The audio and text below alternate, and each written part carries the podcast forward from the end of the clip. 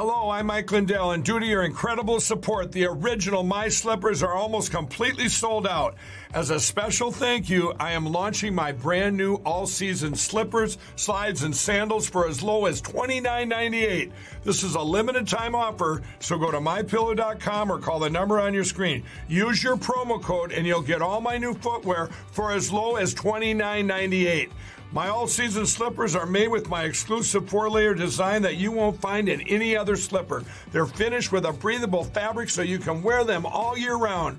And my new slides and sandals are made with patented impact gel, making them ultra comfortable and extremely durable. I guarantee they'll be the most comfortable footwear you'll ever own. So go to mypillow.com or call the number on your screen now to get your very own all season slippers, slides, and sandals for as low as $29.98 with your promo code. This is an introductory offer and it won't last long, so order now. It's time to resist. They can't arrest us all, and they can't keep all your kids home from school. They can't keep every government building closed. We don't have to accept the mandates lockdowns, and harmful policies of the petty tyrants and feckless bureaucrats.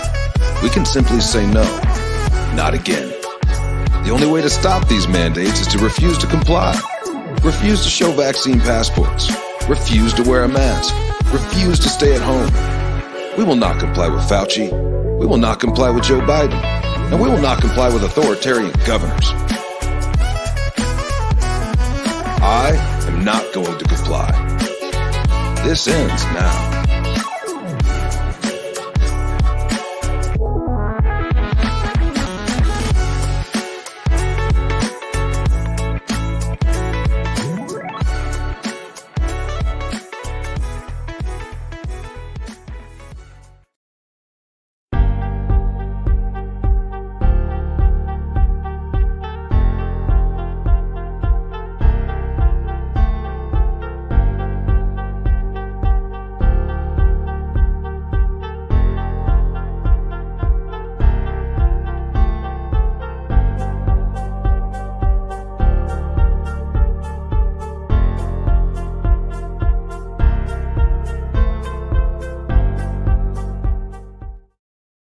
Broadcasting live from live to Patriot Control America. You're listening to the Patriot Party Podcast. Now, on the show, the chair is against the wall. The muskrat jumps over the berm. I know why you're here, Neo. I know what you've been doing. I know why you hardly sleep, why you live alone, and why night after night you sit at your computer. You're looking for him. I know because I was once looking for the same thing. And when he found me, he told me I wasn't really looking for him. I was looking for an answer. It's the question that drives us, Neo. It's the question that brought you here. You know the question, just as I did.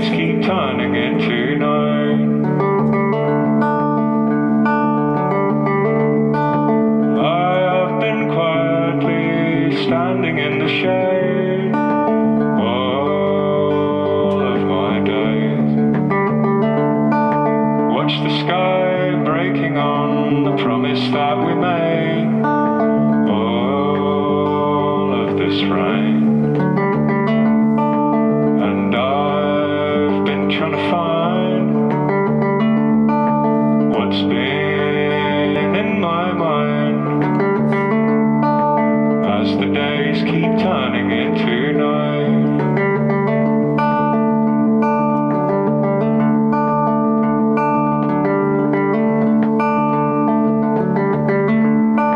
Many a night I found myself with no friends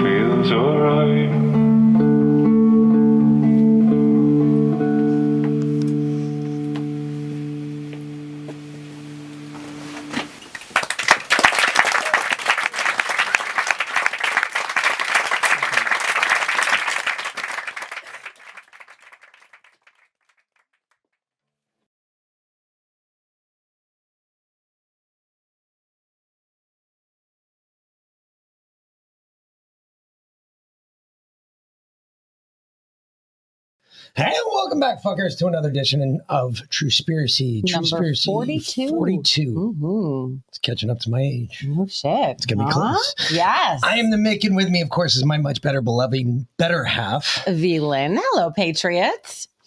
And uh, yeah, we're back. It's Church Sunday. It is. Meets Truther Sunday. Ooh. Ooh. So, y'all know, I, we were discussing kind of all week what we were going to do today for Truspiracy. Normally, I have Truspiracy planned out like weeks in advance because it normally takes weeks to, sometimes weeks, sometimes at least a week to, uh, to prep for a, a good Truspiracy show, to research for a good Truspiracy show. And, uh, you know, we were talking about maybe doing 5G, EMF, and, or AI, or all kinds of different things. And then yesterday, I woke up yesterday morning and I was like, oh, we should do Truspiracy on Tartaria. I've been wanting to do that for a while anyway. And I started digging into it and I was like, oh shit, this actually lines up exactly with the Revelations timeline that we did a couple weeks ago. Holy shit. So it's uh, Truspiracy Sunday meets Truther Sunday. Is Tartaria, was Tartaria the millennial kingdom of Christ? I, I guess questions to be answered It's, uh, here in I- the next two hours, three Uh, hours. Three hours, yes. We started an hour early this week because we have a, a hard stop at four o'clock. Our son is in the school play because he's um it has girls and he's in an all boys school. So hence he was like, Oh no, I'm doing the school play. They they do it with the all girls school in town. So uh, he has play practice at five, so I've got to drive his ass halfway across freaking town. Getting him some poo nanny. poo nanny. I hope. Uh huh. anyway mm. so yes um and cisco I, I actually thought about doing enoch today but that's one of those ones that that will take a lot of a couple weeks of research at least you know a week maybe two of research. So um and even though i've i've read enoch before still to go over it it's going to take some time. Um but I've been digging into Tartaria for, I mean, you know, for fun on on, on the sly on the side for a couple years, and um, you know, I'm familiar with the mud floods and and the the idea of Tartaria. It's all over ancient maps and and all that. But when we talked about in in the Revelations timeline episode that we did, that Jesus already came, like the first resurrection's already happened. We're we're in that that short period of time after the millennial reign of Christ where Satan's in control before the final battle. Um, at least that's what I believe we determined in in that episode. You you there with me on that one? Yeah. Yeah. Yeah. Keep going. Okay. Um, so if that's the case, then then how come we don't we don't know about the millennial reign of Christ? Like how come it's been hidden from us? Or there's I mean, we weren't taught about it. Certainly, most people believe that it's still to come. And then those those puzzle pieces, like, you know, lined up the way they do. They join together. And I was like, well, shit, there is a whole portion of history that's been hidden from us. There's a whole empire that's been hidden from us that uh, encompassed the entire world and and was at peace. And there's, I mean, giants and unicorns and all all kinds of crazy what we consider mythological beasts. And and then it was all wiped out in one fell swoop. And ever since then, the world's been shit. Hmm. What was that? Well, that was Tartaria and the mud floods. Well, shit. And then I fell down the rabbit hole of the added time to our calendar. Okay. Um, and we'll get into that as well. But we had we had come across that Mick and I a year ago in our own history because we did a show on for we went on Forbidden Knowledge News uh, with Chris, who's great. Um, that's how we met Corey, and but we did this one on um, the uh, Templars. the Templars. Sorry, I, I had a brain, Brain fart. I- yeah, quick brain fart. So we did it on the Templars. Blonde, blonde moment. We didn't we didn't talk about the angels or anything like that. We did we talked about Templars. We talked about the um, uh, the lead, the line coming from Jesus and Mary, and um, you know we we talked about Sarah, and but the thing was, and he talked about Mick talked about the book that he read from Well, the diary. the diary, the the journal from the monk um, on the the shores of France. And if you guys follow us at all, you've heard the story before because he's told it many times, uh, especially in Truspiracy. But that was written like 300 years ago. So if that was a firsthand account, then how was Sarah had alive or had just died maybe 300 years ago? 13. It was 1328 Okay. or 13. Uh, I'm sorry. 1339 Okay. is when You're right. You're right. You're right. You're right. 1339. Sarah had just died. How is that possible? Well, Jesus. if- no, Sarah was coming to France. Okay. Sarah was coming to France in 1339 Correct. as the daughter of Jesus and Mary. Correct. How is that possible? It's a great question. It's a great question, right? And There's we were a like, thousand years there's a thousand years that we can't account for that we're just just Deleted. s- stuck in, added, added to our timeline. Like, for instance, we are, and this is what kind of threw me this morning because you asked me this question. Yep. You said, What year are we in? Mm-hmm. I said 2023. She said, AD, Mm-hmm. AC, what? At, Mm-hmm. at Dominum Mm-hmm. or at nominum, which is AD, which is after death, Or or in English, but they didn't speak English then. in the year of our Lord, In the year of our Lord, which is the other translation for it. which is the Latin translation for it, Correct. which was the primarily spoken language Of most of the lands. of most lands. It certainly wasn't English No. a thousand years ago, two thousand years ago. No, the Romans controlled Exactly. 90% of the world 2,000 years ago. Was it 2,000 years ago, though, or was Or it a 1,000 years ago? Or was it 3,000 years ago? Oh, no, no, no, a, thou- a thousand years ago because they added, they inserted a thousand years. So we'll get into that. So yeah, but if are- they inserted a thousand years, that means it was 3,000 years ago. no, ago. no, no, they inserted a thousand years, meaning they they added a thousand years that didn't actually exist. So you have to subtract a thousand years. Anyway, so we'll get into that. So um, it's it's been it's been some interesting rabbit holes, some um, in in the last bit of time. Because the passage the of last time. like 48 hours the because the passage of time, is so significant. such so significant. Because the significance of the passage of time Oh, it is really very is. significant. It really is. Maybe camel toe wasn't far off, but no politics today. So um, I wasn't doing any politics. I was. I know, just making fun Who of doesn't like? fine. Who doesn't Who like doesn't a like yellow school bus? Who doesn't like a yellow school bus? Oh, exactly. So, uh, anyway, so Tartaria. I'm assuming that you guys are all generally familiar with the concept of Tartaria, The story behind it. the idea of Tartaria. And there's different, uh, there's been a lot of quote unquote debunking of Tartaria. If you go look it up on YouTube, that's like the first two videos are debunking Tartaria. I'm not going to play the debunking videos because that's whatever. You know, they'll tell you that they used they used the name Tartaria. I'll just go over briefly. They used the name Tartaria on maps um, to describe places that they had not yet mapped out, that they hadn't explored. Doesn't even equate. That's literally what they how they explained Tartaria. Okay, so that um, and as they explored these places, then they renamed them on the maps.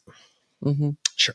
Okay, all right. Sure. Yeah. Keep anyway. telling yourself that. keep telling yourself that. So uh, let's, Bold move, let's Cotton. start with this um, because there's a lot of a lot of videos to get through. We're not going to play all of all of them. All, all of, all of them. We'll play some of all of them, Okay. But not all of all of them. Uh, but this to start with is like Tartaria explained in three minutes. So your your broad overview. Yes. Okay. Your, your, your non-wave tops. Okay. What is Tartaria? In three minutes. Let's have a quick look. So, obviously, I'm still learning the subject, but it's a massive subject. What I do know, know so far is that it was an empire that grew massive from near the Russian region, and all modern maps have had it removed, taken away from there and I believe it was the largest empire to exist. Hence why it got wiped out. Because these guys seemed like they were doing stuff right. They were doing things for humanity. They had free energy. The buildings they were building were incredible. Absolutely incredible. So around the 1800s, the uh, late 1800s, 1900s is the last we last reminiscence. All we've got left now is a few buildings a few crumbs. So that's Genghis Khan, the fake Genghis Khan, and this is the real Genghis Khan. He was from the Tartarian region. But let's have a look at some Tartarian buildings. Hopefully, this will encourage you to do your own research. So, these now are probably used as mosques and things like that. But these are proper Tartarian buildings. And Muscovy and Russia is the heart of it.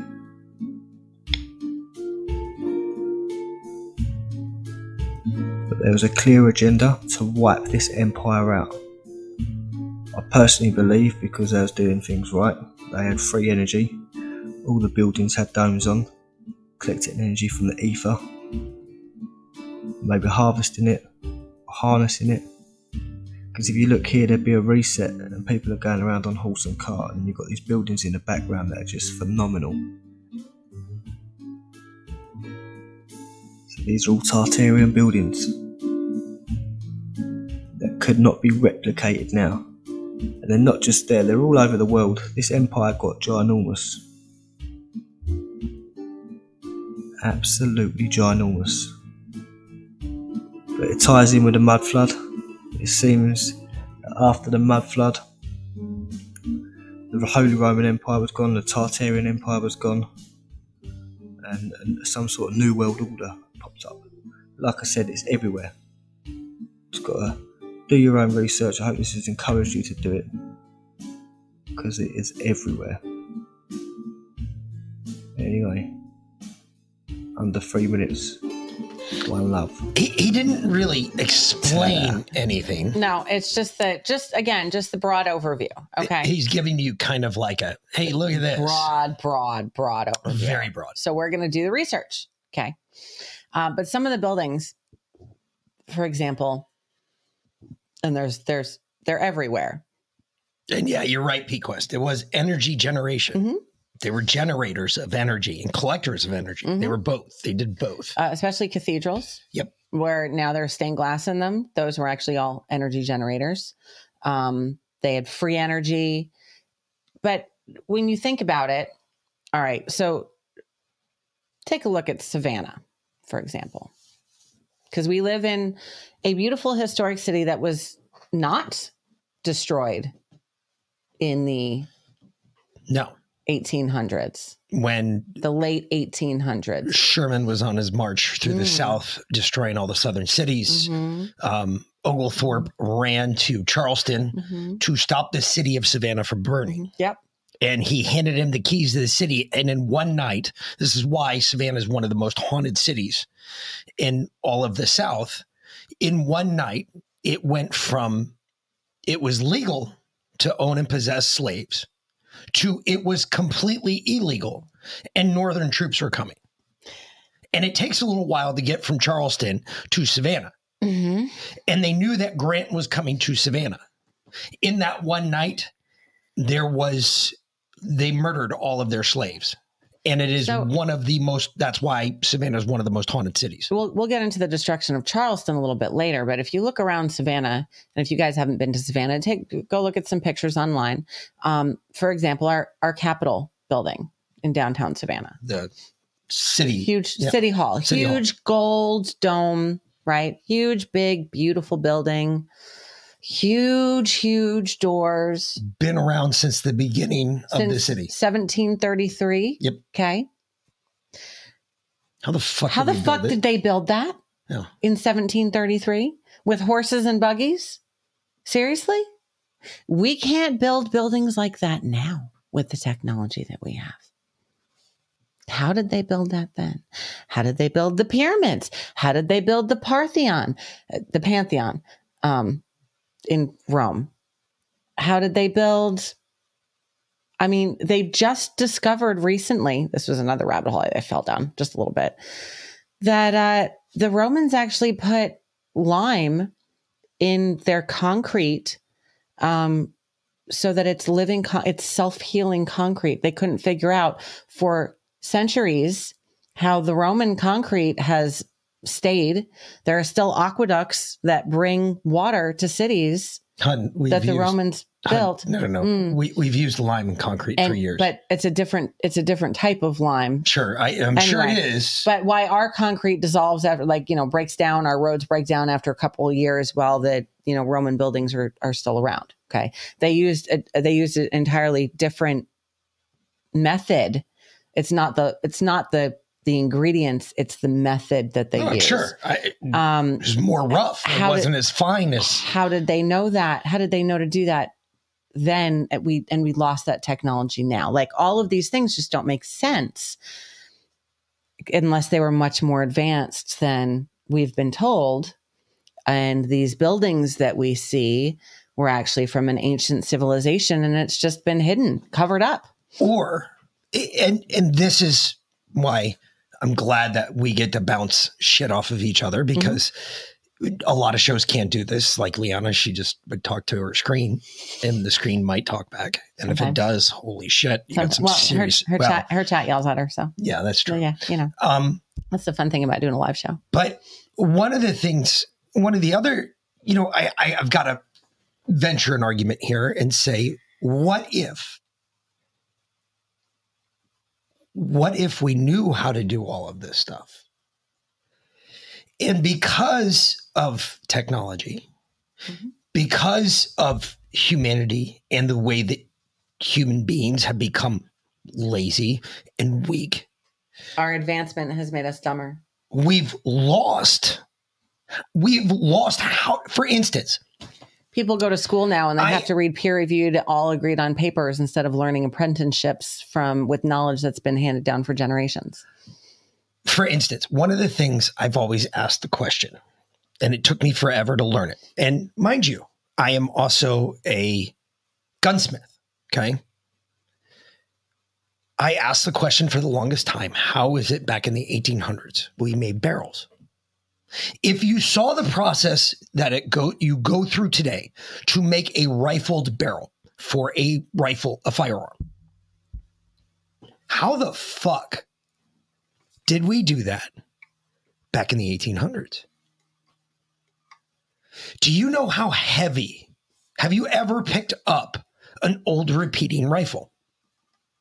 Henry Arms makes one, and it's the closest thing to the real thing. And I beg of you, if you were a true firearm lover, to purchase one. Because I want you to grab that rifle and go, how the fuck did we make this? Because it's the lightest goddamn thing you will ever hold in your hands. You will ask the same question that I am asking right now How did we make this? Because today, a rifle, a, a true, I'm talking, you grab my big bang stick that doesn't make a lot of bang, Mm-hmm. and you try to freewheel that motherfucker without putting that bitch down on the ground. You just tried to free arm it. Good luck. That's all I can say. Because your arms are going to be smoked when you're fucking done. Yet a Henry repeating arm, which is good to a thousand yards, the round is good, the fucking bullet's good, the trajectory's good. Everything about it is lighter than my rifle that is fucking just as accurate, just three times heavier. And when was that made? One was made in the early 1800s. Mm. The other one was made in the last 10 years. Mm-hmm. Exactly. The early 1800s. Okay. Play play the next video because we're gonna we're because there's a lot of weird shit when you get into firearms 'Cause that when- you would think that the barrels were uber fucking heavy. Like you would think they just thought about carving out a little hole in a big block of steel and calling that a barrel. But they knew to whittle this shit down to within a cunt's hair of metal. So you had a full s- cylinder going down the rifle. How did they know to do that? So here's the question: When when did the millennial reign end? That's a better question. Was it the 1800s? Hmm. Hmm. Maybe it was the end of all of the goodness. Mm, because the destruction of Tartaria really started with the World Fairs, the Civil War, the mud floods of 1892, World War One, World War Two. Think about all the bombings in World War Two. They destroyed all of the old, all of the ancient architecture of Europe. Yeah, they really did. They really did. Hmm. And then Iraq and Afghanistan, we did the same thing in the Middle East. We just pulverized the rest of it. Pulverized the ancient architecture. Oh, interesting. Interesting. Hmm. Hmm. It's an interesting theory. Mm-hmm. And there's there's theory to it. Mm-hmm. So anyway, There's some. It's got some. mm, It's got got some gut. It it it, It's it, got something it there. makes some sense. Let's see what this says. Mhm.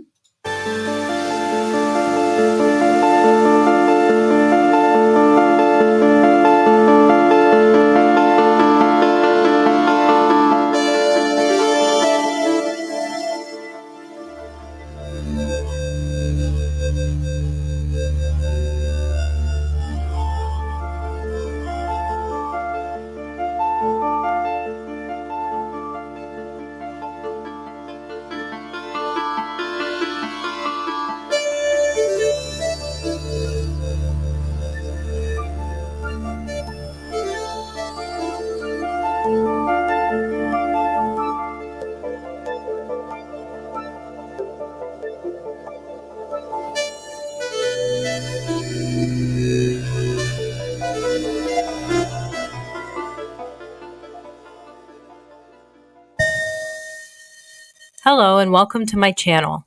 In this first video, I'll give a brief introduction on my point of view regarding the subject of Tartaria.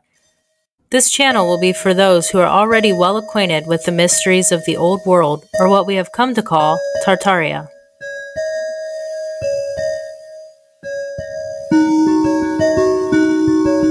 I found this emerging area of research incredibly fascinating and at the same time extremely frustrating, as none of us could seem to put forth a comprehensive theory regarding our past.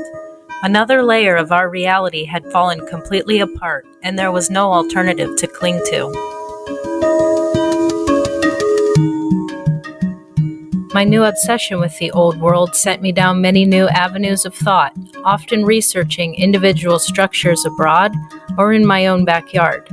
I was continually amazed by the fact that every single old world style building in every city in the world had its own individually crafted fake backstory, which altogether amounted to one all encompassing lie.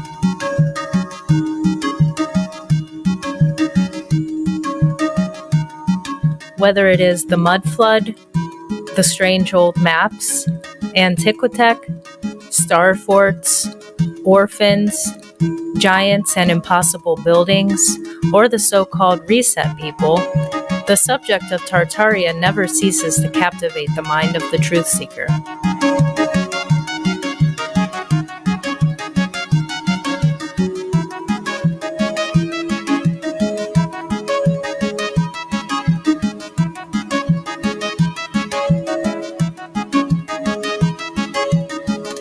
As we have discovered and then meticulously examined the evidence, what we can clearly see is sufficient proof for an advanced, highly sophisticated civilization whose achievements surpass ours today. In addition, we have uncovered a large effort to hide the truth of our past, an effort that is so large it is beyond human imagination and can only be understood by taking a personal journey into our fraudulent history.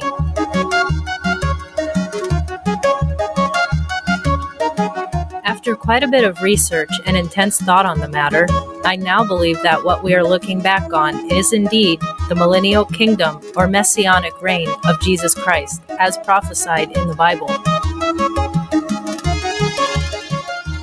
Not only have we been lied to about our past, but we have also been tricked into thinking that we're on a different part of the overall timeline. The vast majority of Christians today believe that the prophecies in the Bible have not been fulfilled regarding the tribulation and the second coming of Christ, and that, therefore, the millennial kingdom is yet to come.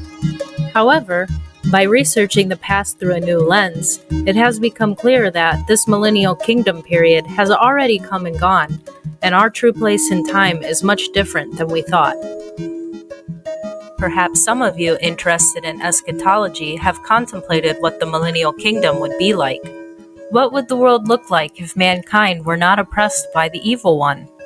What could we accomplish if we did not have to waste our energy continuously pushing back against forces who only wish to destroy?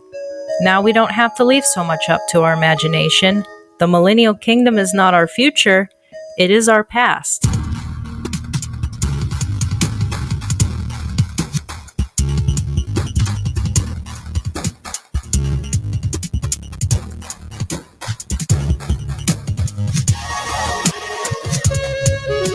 Regarding life during this time, there is a great treasure trove of information in the paintings, sculptures, manuscripts, architecture, and all other surviving artifacts.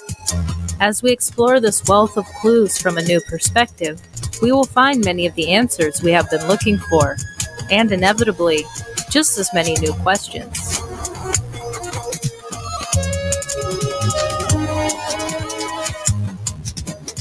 While there are still a great many mysteries surrounding our history, there's only one general theory that provides a solid foundation for making sense of our past.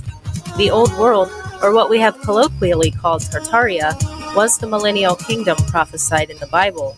Therefore, it is a prophecy that has long been fulfilled. It was a time when a large group of normal humans, like us, were ruled over by Jesus Christ himself and a select group of people called saints. It was 1,000 years of Christ's rule, which extended both spiritually and literally across the entire earth. On this channel, I will provide evidence to substantiate these claims, as well as show how the timeline deception is the key to unraveling many of the mysteries that have long eluded us. Thanks for watching.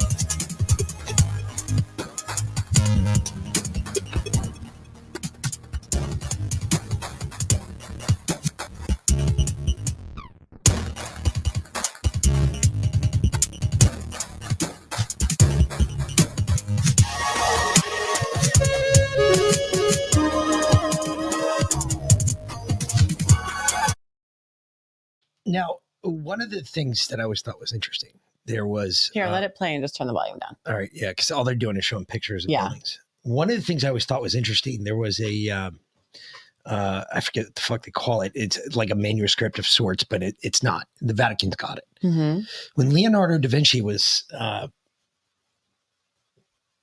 charged with the sculptures in the Vatican, he was asked why the sculptures were so tall. And he looked at the priest that had asked him the question. He said, What are you talking about? They're not tall, they're actual size. And if you look at, if you go to the Vatican, I've been to the Vatican, Yep, me too. you stand next to these sculptures. These sculptures are seven, eight feet tall Easily. easily. Mm-hmm. Yep, we'll get into some of that too. And, you know, Mick and I have had the great privilege, although we didn't do it together, of having traveled the world and seen a lot of these places in person. I mean, uh, I know I I was very blessed as a child to be able to travel uh, to Mhm. England. Um, Roam the world. Pretty much. I mean, my mother got transferred uh, to Europe to to England when I was a kid, and since we were there, we took the opportunity. We had family there anyway. We visited Germany, Bavaria, uh, Austria, um, Morocco. We went to France. We went to Rome. I mean, we went all over Europe, and the architecture is absolutely incredible. It's just stunning. It's mind blowing. Just to see some of the doors, just the doors. Forget everything else. Just the doors, especially in England. Yeah. And PQuest, the link to all of these videos will be in uh, the, the, The Substack. Substack that'll come out today.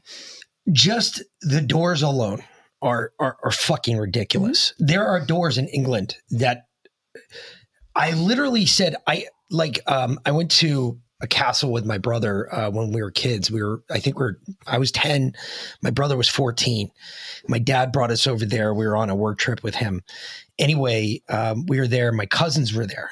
And my cousins were like, well, we've never really been to England before. We want to go check this out. And so they begged my father. They were like, hey, can we take them with us? So I went with my cousins and we went all over England. We went to some castles. And I tell you what, I realized that the, the horses are not even close to the size the horses were back in the day.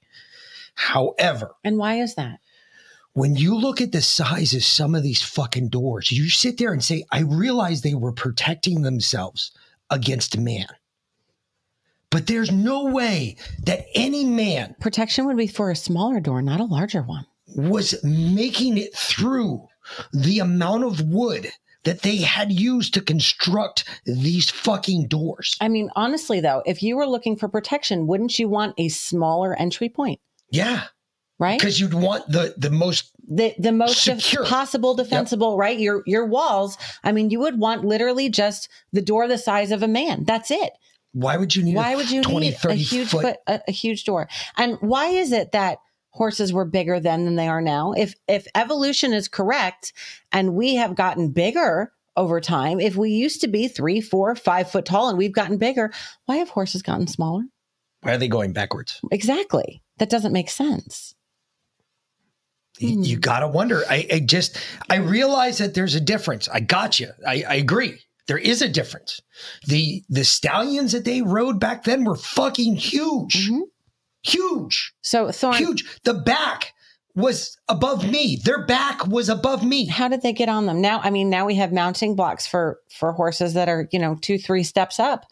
Um, but you can get on a horse without a mounting block. You know, you're it's actually pretty good, pretty good height. And Decent tho- size those horse. horses were assholes. How would you get? How would you get on a horse that size? Honestly, How would you break a horse that size? exactly. Because you you have to be able to hmm put your legs around it and pull. Yeah. When you're breaking the horse, that's kind of part of it. Yeah. Exactly. Um, Thorin said it took a lot of uh, some of the cathedrals took a lifetime to build. Uh, some cathedrals took generations of master craftsmen to build. The whole idea that blows my mind. Did it though? That's what we've been told, right? That's what that's what Ken Follett told us in Pillars of the Earth, which is a fantastic series of books, by the way, and they did a decent miniseries out of it. But is that the truth?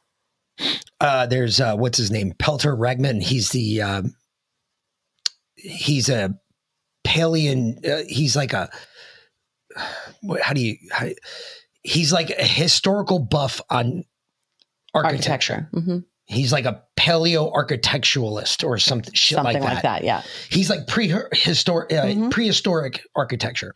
One of the things he he noted, one of the big things he noted, is he thought that mankind was significantly taller. He said, "Look at." For instance, one of the domes, the uh, big one, they showed it in the movie. There, um, it's uh, they call it the Devil's Eye, and it's in a church in Rome, in downtown Rome. I've been Mhm. there. I've been in the same Mhm. one. Um, it's in the um, what the fuck is it? with- Angels and demons. yeah, no, Or the no, other one? the other one, Tom Yeah, Hanks, yeah, when the first whatever. time he's over there, Yeah. and they go in. It's the uh, it, it's the Parthenon, not the Pantheon. It's Whatever. the Parthenon, Parthenon. I. I'm. A, I. Okay. and it's got the the oculus in the center of it.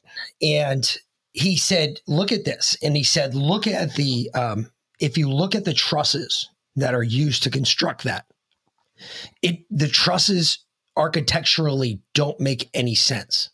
Because normally a truss, when it goes over an expanse, it gets bigger, meaning wider, taller. He said if you look at the trusses that are up there, they get smaller as they go up towards the hole. hmm How did they do that? The roof in there is over 40 feet tall. How the fuck did they do that? hmm Man's good. We are good at doing shit. We are not good at doing shit like that. No. No. no. The only way I could even think of it, and this guy, whoever thought of doing it, would have had to put earth inside it, bury the inside of it, build the roof around the earth, and then build the trusses to hold the roof once you started removing the earth. But think about the thought process that it would go to take to build that. Mm.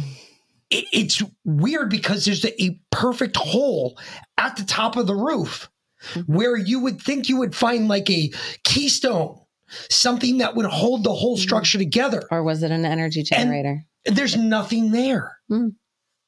How weird is that shit? hmm Anyway, we'll play the next. What's the next video? The millennial kingdom of God, Ooh. the concept Okay. of the millennial kingdom. Here we go.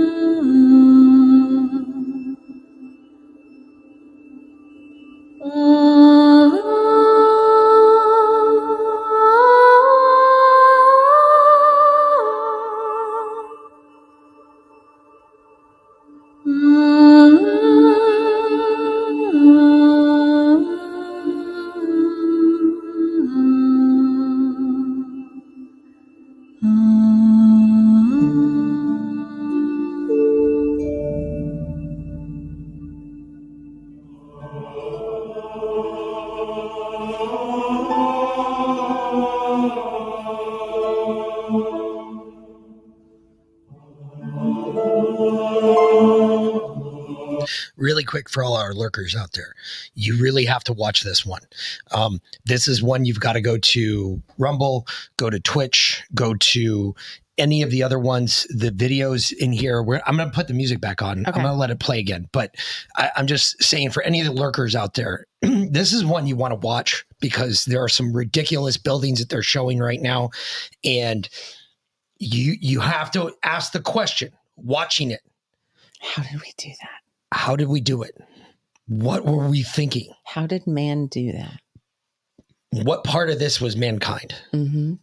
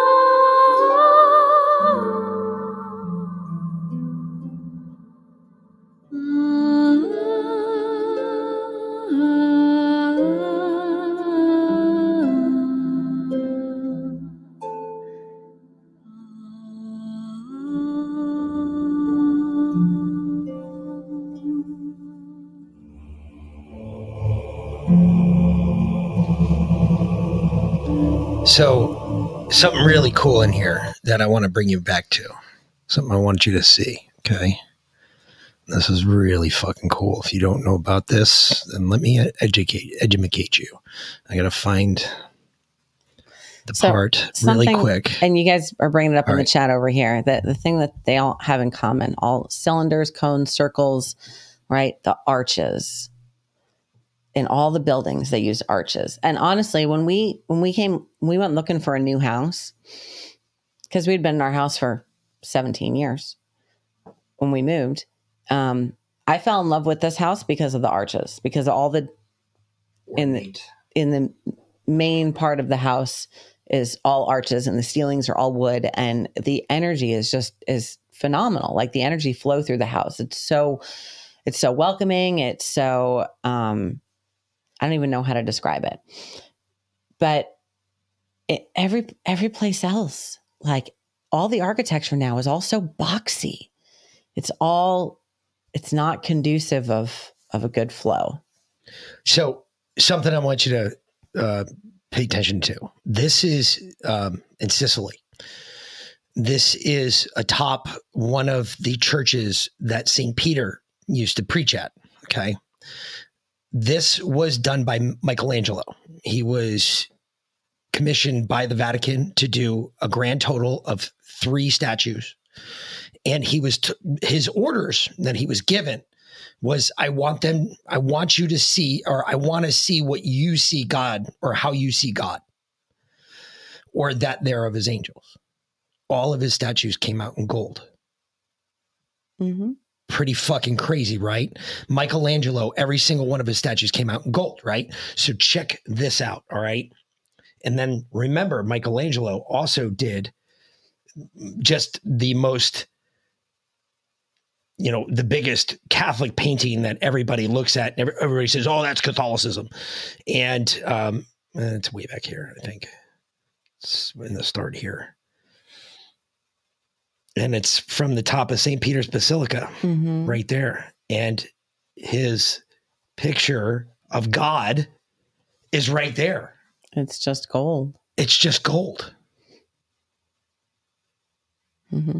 So when if somebody ever asks you like where did we get the idea that angels and people were gold? It really came from Michelangelo. He was the one who saw this is how he viewed God Well, according to him. your source is is a is gold. Like your connection to to source is gold.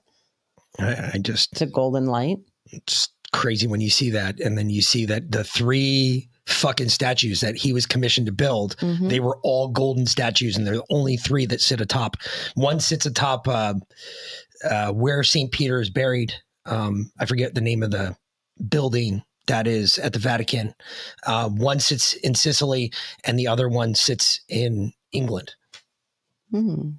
and they're the only three golden statues that michelangelo ever built or was ever commissioned by the vatican to build i should say craziness It's gorgeous. anyway stupid shit that i learned All right. useless knowledge Not so useless.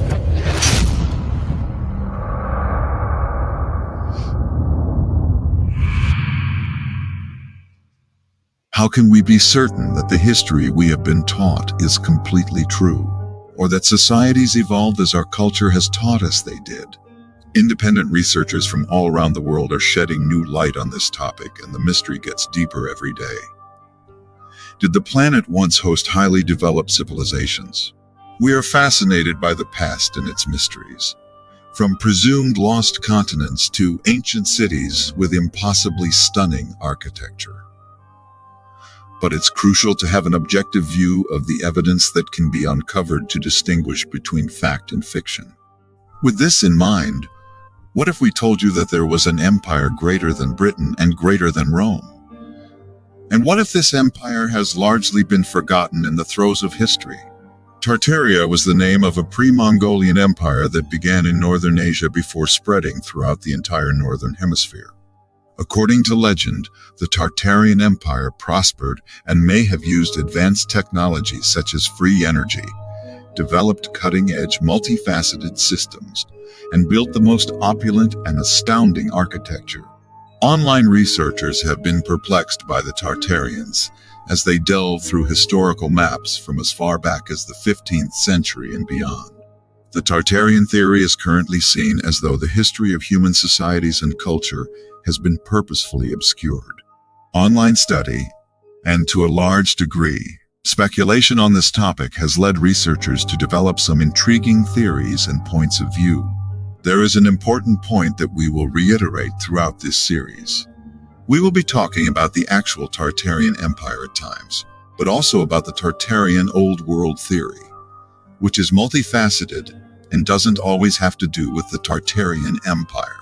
It is important to distinguish the difference between the Tartarian Empire and the Tartarian theory as they overlap, but are not exclusive of each other. Keep this in mind as we take you down the rabbit hole. One of the oldest mentions of Tartaria dates back to 1252 when Giovanni da Pian del Carpine wrote the book. The story of the Mongols, whom we call the Tartars, in the very first chapter, he describes very vividly the details about Tartaria, including the landscape, the people, the culture, and even waging war against them. It is important to note that in the first chapters of this book, the inhabitants of Tartary are described in a different way from that of a highly advanced society of the past. It is mentioned, for example, that the climatic conditions of the Tartary region were very harsh for the sustenance of life. Furthermore, that the inhabitants of Tartary, although they were friendly among themselves, showed hostility with those who were not part of the empire. The fact that Tartaria is also the source of the Greek term Tartarus is significant and intriguing. The Tartarian Empire is thought to have been buried and eradicated. I, I, I think that part's interesting. Yeah. Because think about the Mongols. Think about the way the Mongols were always described. The Mongols are blonde. Mongolian hordes, Mm-hmm. they stood seven foot tall. Mm-hmm.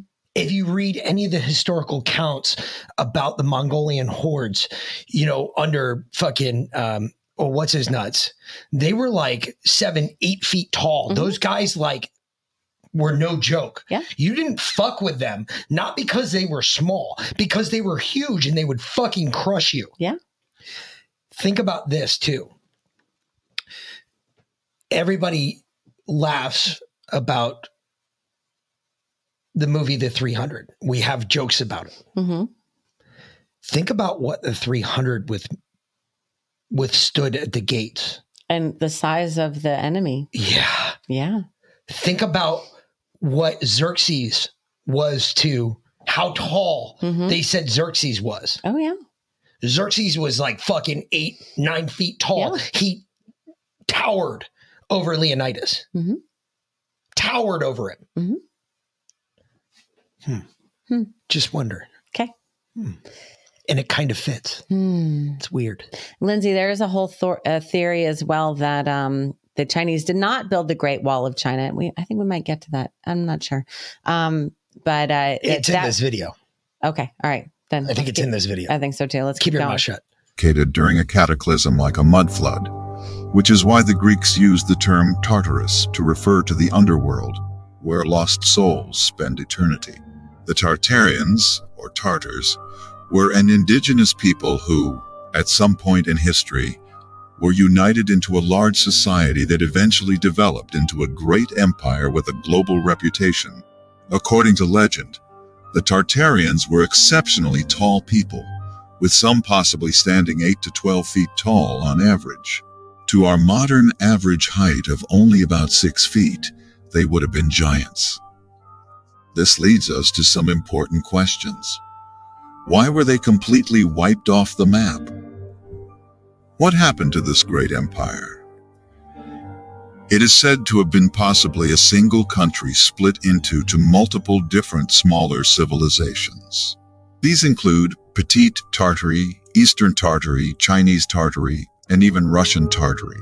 There are multiple examples of old maps showing huge swaths of land with depictions of big cities throughout the empire. Where did these cities go and what kind of technology did they use to build highly articulate architectural structures? We can see all kinds of antiquitech on these buildings. What were the true purpose of these spires on top of old buildings? The theory suggests that they were used to tap into free energy in the ether. Internet researchers have been making some wild claims. But one of the most interesting is that many of the modern cities we inhabit today were here long before us. At some point, as speculators have mentioned, our modern society showed up and began to inhabit them. Perhaps the orphans of the 1800s were sent to North America to inhabit the empty cities. Was there already a major societal reset and we don't even know it? Were horse and buggy societies of years ago truly capable of building some of these architectural marvels? These may not even be in Europe, but can be as far east as Asia and even in North America. Perhaps a better way of putting it is that the civilization of Tartary is literally the civilization buried under us. As the Greeks would have put it, Tartary literally meant the underworld. There are legends about creatures of enormous height and physical prowess in this theory. They were not quite Homo sapiens, but they are in virtually every ancient society. The giants. It is interesting to compare the average heights that these races of giants allegedly possessed. In all of the ancient legends, the giants are exterminated from the earth following a global catastrophe that wipes out their culture and some signs of their transit across the globe. This is another distinguishing feature of the analysis of the giants. We can take a look at old architecture from around the world. Were some of these buildings and cathedrals really built for six foot tall humans? doors look like they were designed for giants. Great halls and places of worship with ceilings so high it would be unimaginable to build something like that today for the price of the time. The doors at Santa Cruz would seem to be built for something we haven't seen on this world at all. Why would the architects do this? Was it really our society that built these structures? Did this ancient society have a bigger reach around the globe than we may have originally thought? There are countless examples of very similar symbols, architecture, maps, and general knowledge that can be found in impossible locations across the globe. The similarities can be found before humans were known to even travel such large distances. How did this knowledge move around the world so quickly? Why can we find examples of this in so many different places today? As the theory goes, the old world empire had technology not known to us and were far more advanced than we think. Throughout the 19th century, there we are a number of world's fairs in the modern era. Whether in Europe or North America, most people have heard of world's fairs. What was their intended purpose, though? As internet researchers have noted, these world's fairs were unbelievably expensive for the time. Who foot the bill for these feats of construction According to history, it was mostly private business owners that paid to build hundreds of structures and buildings in these World's Fairs. Take the Centennial Exposition of 1876 in Philadelphia. The main building itself enclosed a jaw-dropping 21.5 acres of space. It measured 464 feet by 1880 feet long. Would anyone build such a structure these days only to tear it down? Yes, they were temporary buildings, and eventually most were torn down. What's so intriguing about this is why would profit oriented business barons be interested in spending fortunes to build huge cities worth of temporary buildings? As one online researcher put it, these buildings were so extravagant they cost a fortune to build, but generally, according to history, hundreds of them were built within only a year or two. This would be astounding by today's standards. Further, these huge and expensive World's Fairs were all operated at a loss. If society still had these today, who would pay for it? Do these buildings look temporary? What really is strange is that there aren't many photos of the construction of these World's Fairs. Mostly only deconstruction photos. Apparently, many people attended these. You can look at the population of some of the cities they were built in at the time, and it was only a few thousand people. Why would they do this for only a few thousand people? Who had the skills to build these structures in a horse and buggy society? Is it possible that the orphan trains and boats of the 19th century were used to populate the New World? As some researchers have claimed, the cities already existed, and if populated by orphans, humanity would essentially suffer a collective memory loss. Even insane asylums at the time were overboard for the populations they served. Were there an abundance of people that needed to go to insane asylums? The architecture for these places, just as in previously mentioned locations, is over and above what would be required for an insane asylum. We do believe that there was a great union of tribes of common origin, which ended up inhabiting a large area of land, and whether they were unified in an empire, they surpassed the size of any other. Among some of the details concerning the theory, it is mentioned, for example, that the great structures of the Tartars that worked through the ether and that fed their cities are currently used by the great world elites as museums, castles of royalty, and religious sanctuaries, and this would be the reason why these places transmit changes in the energetic vibration of the people who. In actuality, if there were any remnants of Tartarian technology and knowledge, they were deliberately hidden. But is it really that easy to hide so much evidence? Did the so-called mud flood occur worldwide? Was the level of the mud from the flood the same in all the regions that it occurred? What happened to the giant inhabitants of Tartary? We will try to summarize some of the latest research in this topic to get a better understanding of our hidden history. Stay tuned for more next time. If you like this video, hit the thumbs up icon.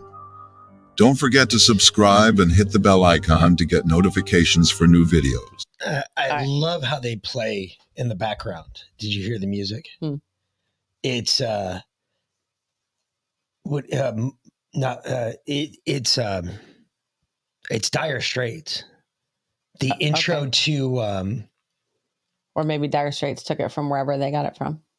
maybe i doubt Anyway, we do have the next video, and this this particular series coming up here because I like that guy. Um, but yeah he doesn't say it retarded like like the ones you were listening to first oh man, the, uh, these the British guys can't say Tartaria correctly, and it say tartary tartary drove it's, Nick it's, nuts. it's, It's it's tartary. tartary. No, it's not, you fucking retard. It's Even I can It's read tartar- it. tar- if I can read it, you should be able to read it. Sometimes accents annoy him. Hmm. Tartary. I'd like to welcome you to Tartary. Okay. We're going to take a class in Tartary. Yes. How do we become more Tartary? Okay. Because we're a bunch of tarts here Uh, in England. Where does this series come from? Actually, everything today uh, I got off YouTube. Yeah. Mhm. All YouTube stuff. So, time for a little musical interlude. So, uh, again, for all of you that are lurking out there, this is um, Definitely a C show Yes, a you got to watch. video thing. Um, but uh, Heavy watching on this yes, one. so musical Pull up your interlude, Rumble, pull up your other thing just so you can see some of the pictures. and then at the same time, you know, pack your shit up Yeah, you might as well. because it's almost it's almost smoke thirty. Yeah. Get ready because it's coming, folks.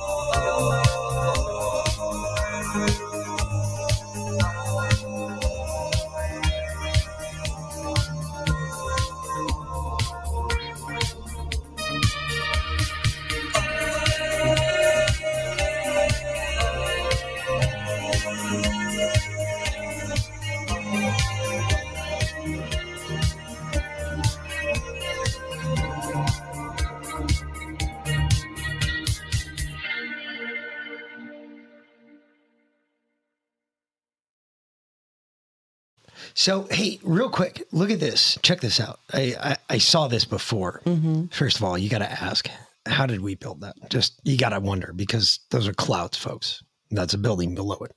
Mm-hmm. Um, there is a church here. This is first of all, I've been on this bridge. This is a walking bridge that crosses the Thames. Mhm. That's the Thames below you, right Yep, there. I've been on that. it's of one of the most highly trafficked bridges in all of England. Mhm. Um, there's close to, uh, they believe there's close to 3,000, 3,000 footsteps on that bridge per hour, just to give you an idea of how highly trafficked that bridge is. Um, but part of it, it is in England here. So I'm, I'm glad that they stayed in England the whole time. But there is a church here I want you all to take a look at, and it's a crazy one. And it is fucking absolutely nuts. As I get to it, here it is. It's coming up. All right, there it is. Where is it? Get to it. Oh, there it is. All right. So this is this is uh Saint um uh, what is it?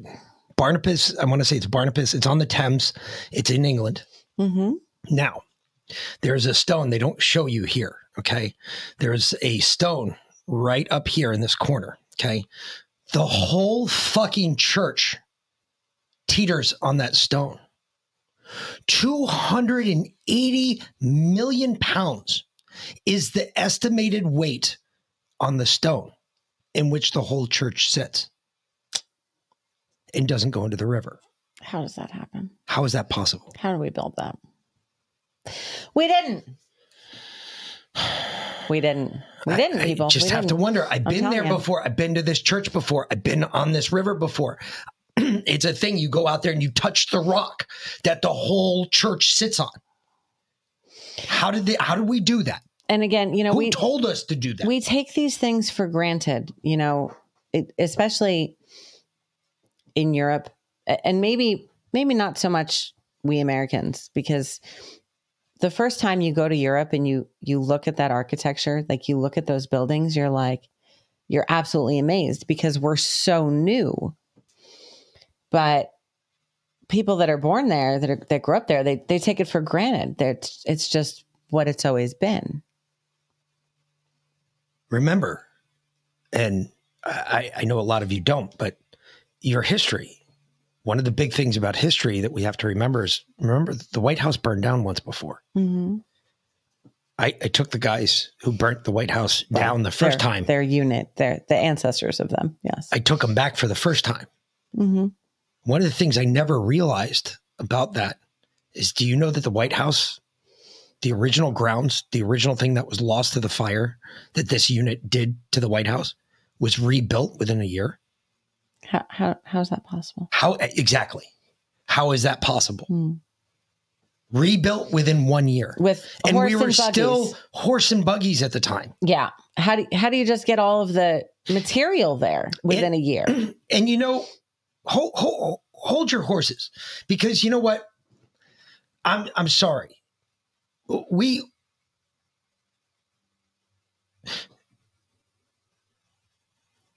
You fall down this rabbit hole with me now. I gotcha. no no life life was a lot different then, Uh huh. and there's something we have to equate here. Okay, because once again.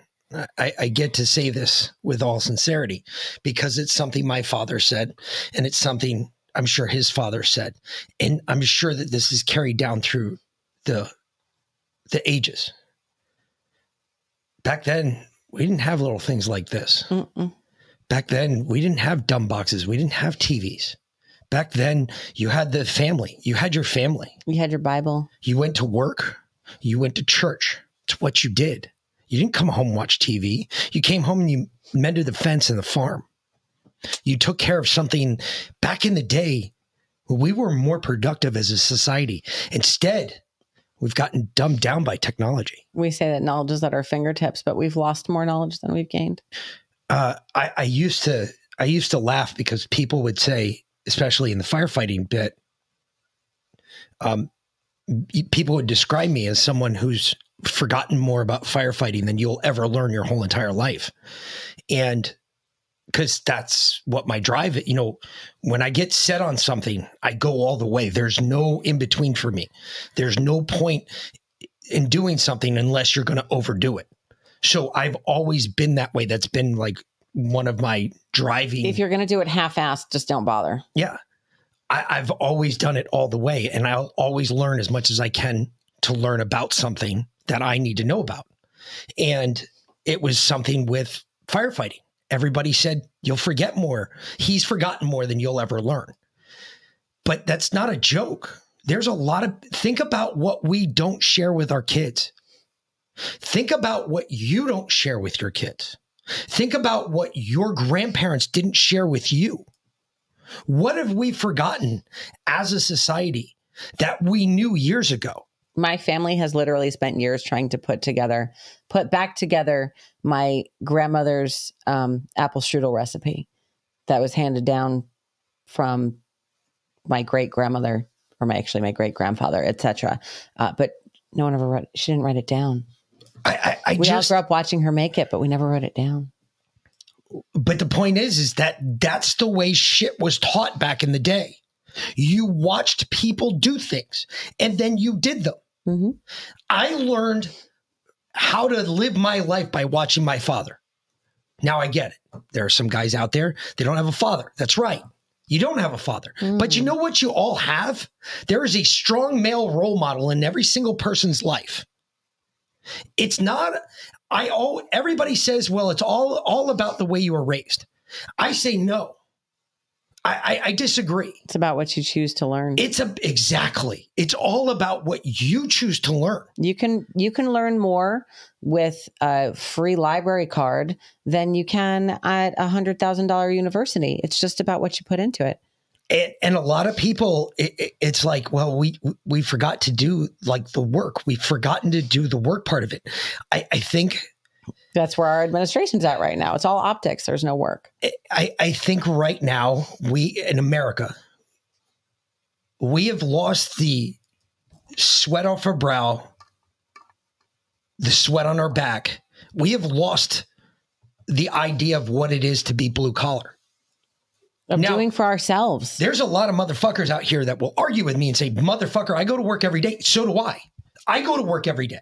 I do the same thing. What I mean by the we've lost what it means to be blue collar. What I'm saying by that in our country as a people, we take for granted everybody that goes to work Monday through Friday, much like me and you. Or Monday through Saturday, because most work weeks are six days. Yeah, normally they're six days long. So people have lost what that means. We have lost that that should be something that you can come home, look at your wife and kids and say, I made a paycheck today. It, it's gotten to the point though, it feels like, and I got it, and I'm just speaking for myself. It feels like if you don't fuck somebody, you know, you remember back in the day, you went to work, you did a good job, you brought home a good paycheck, you felt good about yourself. Nowadays, it feels like I go to somebody's house, I'm there to fix your garage door, but I'm also there to fuck you over as hard as I can because if I see something else that's fucking broken, I'm going to bring it up and I'm going to say, hey, look, I can charge you three times the amount that it could actually take you to fix it, but you've got me here now. So I'm going to charge you that amount. You feel, I feel dirtier doing shit like that than going to somebody's house. They said, hey, look, this is broken and I can't fix it, and then fixing it for them. It, it was like when, um, so I take the dogs for a walk. I've been training Annie off leash. We got her the the shock collar, which is amazing, right? I think we've shocked her maybe twice. She does she's the beep. She's she's good. So off leash, we go down the road, um, and we live in a very quiet community, so it's no big deal having the dogs off leash. And uh, there's a house down the street that I told you guys about this that has a huge orange tree and a huge grapefruit tree. And there's just fruit all over the ground. And, you know, I took some fruit, whatnot. And I was like, oh, I'm going to go and offer them some eggs. They've got some kids' toys in the yard. And I know they're older, so it's their grandkids. Um, so I went by yesterday and the gentleman was home. Annie, of course, went in the back because she loves their dogs. And um, they have an open yard, they have an invisible fence. So And they get a huge fucking Mm. sign on the front door or on their garage door that says, let's go, Brandon. that's true too. So That's uh, a nice help. It's so a good help to he- know that you're walking into. Came, so he came. He came out the back door to see what the dogs were carrying on about, and he saw me, and I was like, "Hey, you know, since you're here, I was like, I'm sorry for intruding. You know, getting the dogs." Um, and uh, I said, "But you know, since you're here, I, I wanted I wanted to ask if I could pick your extra fruit and bring you some eggs." Uh, you know, I've got the chickens down the road. And, and he said, Oh, pick as much as you want. You don't need to bring me eggs. Y- yes, I do. I, I see you've got kids' toys in the yard. You know, I'm sure you can. Oh, they're my grandkids. Well, great. I'm sure you can use some eggs. I mean, everybody could use some eggs. I'm I'm not going to just take the fruit because that's that's just not right. If I have something to give and trade, then I'm going to do that because otherwise I'm just stealing, even though he gave me permission. Well, it's I, I just I remember like when everything has become so muddled down because it, what is it? It's all about money. Everything Exactly. is about money. Everything I- comes down to money. I had 18 grapefruit and a dozen oranges and still more to pick sitting on our counters right now The, the, the for reason, a dozen eggs. And there was no money exchanged, but you know, the reason I bring this up is because think about back then. Think about Tartaria. What do you want to bet they didn't have any money? mhm. What do you want to bet they since didn't work Jesus on that type of uh, tables, yeah, they used the barter system and you look at what they built. Mm-hmm. How can you build something like that Mhm. because they all came together and and they they did it together as and a community? Think about barn raising. Look at go up to the Amish. Mhm. They do barn raising. If you're a new member in the community, the whole community comes together to build your house. It's crazy. It sounds stupid. But wait a minute, the whole co- community now has an invested interest in you being a prop, prop, prosperous member of the community. Think about it. I, I don't know why we don't do that. Eggs are nine ninety nine in New York City. yeah, I saw Holy that. Shit. That's insane. Yep.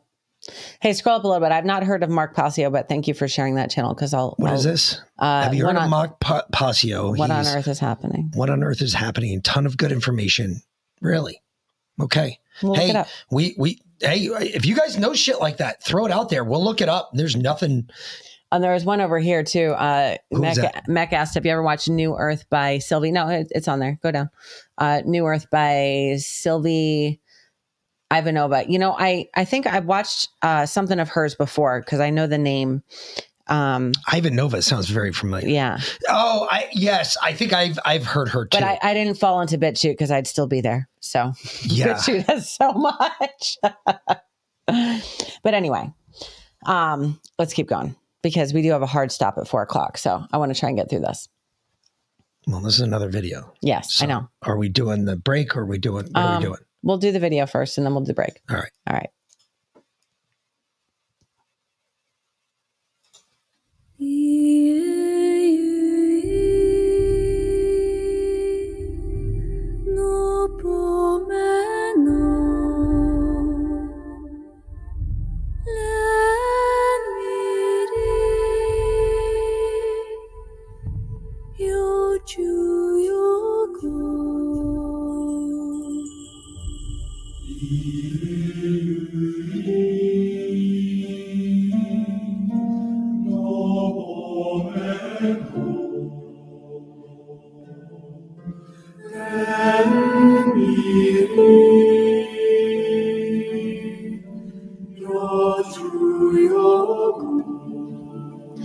Okay, real quick. I'm sorry, but in all these paintings, it, it- just keep playing it. Just turn it down. Look at this.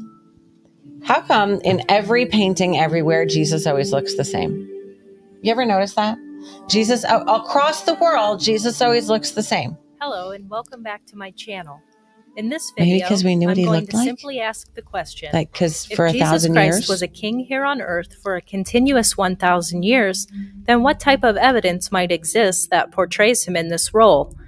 As I began researching our past from the perspective of the new timeline, I had the thought that if the enemy was going to hide the evidence of Jesus Christ living here on earth for 1,000 years, he might obscure this evidence by dividing Jesus Christ into a series of different characters, giving him different names, and saying that he lived normal human lifespans. Occasionally, I would see various men from history that seemed to resemble the man we know as our Savior, but in the role of a king. But first, can we confirm what Jesus Christ truly looked like? I feel that his general appearance can be based off of the multitude of masterful works of art that have survived from the kingdom era.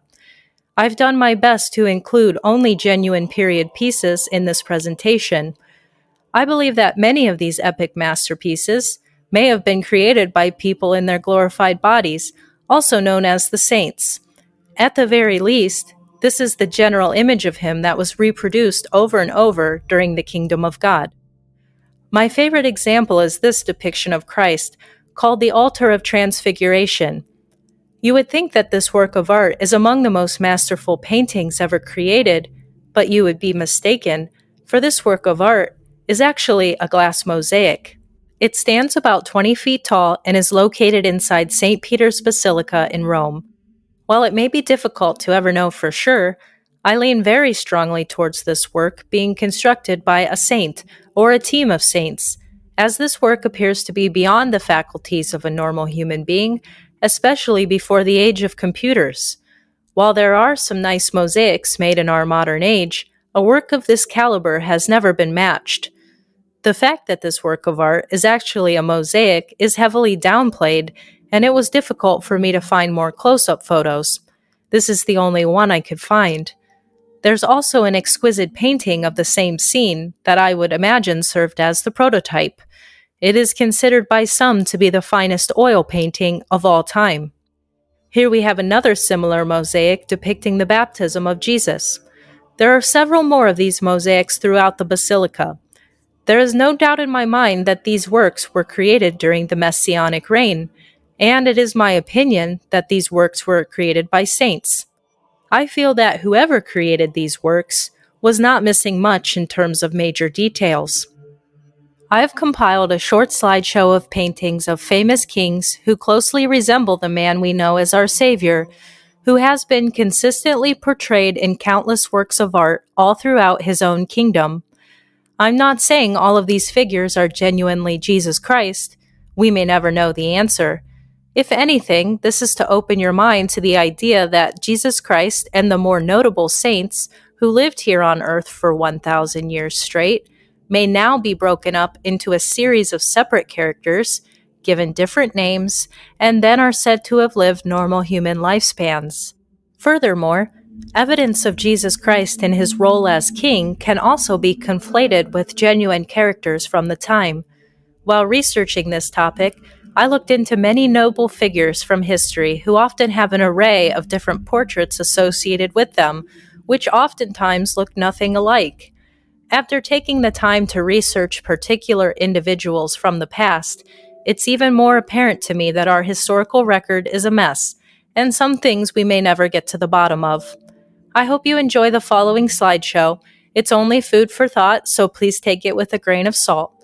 It will be followed by a little ode to our Lord and His amazing kingdom. Thanks for watching, and I hope this finds you well.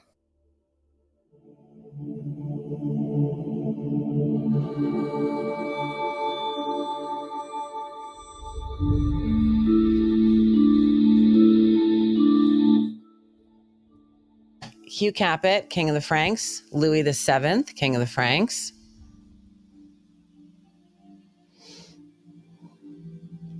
Stephen I, or King Saint Stephen, the first king of Hungary. Ferdinand II, King of Leon. Interesting. Henry III, King of England, Lord of Ireland, and Duke of Aquitaine. Amalric, King of Jerusalem. Casimir III, the Great, King of Poland, King of Russia. And a few confirmed depictions of Jesus Christ as king. Hmm.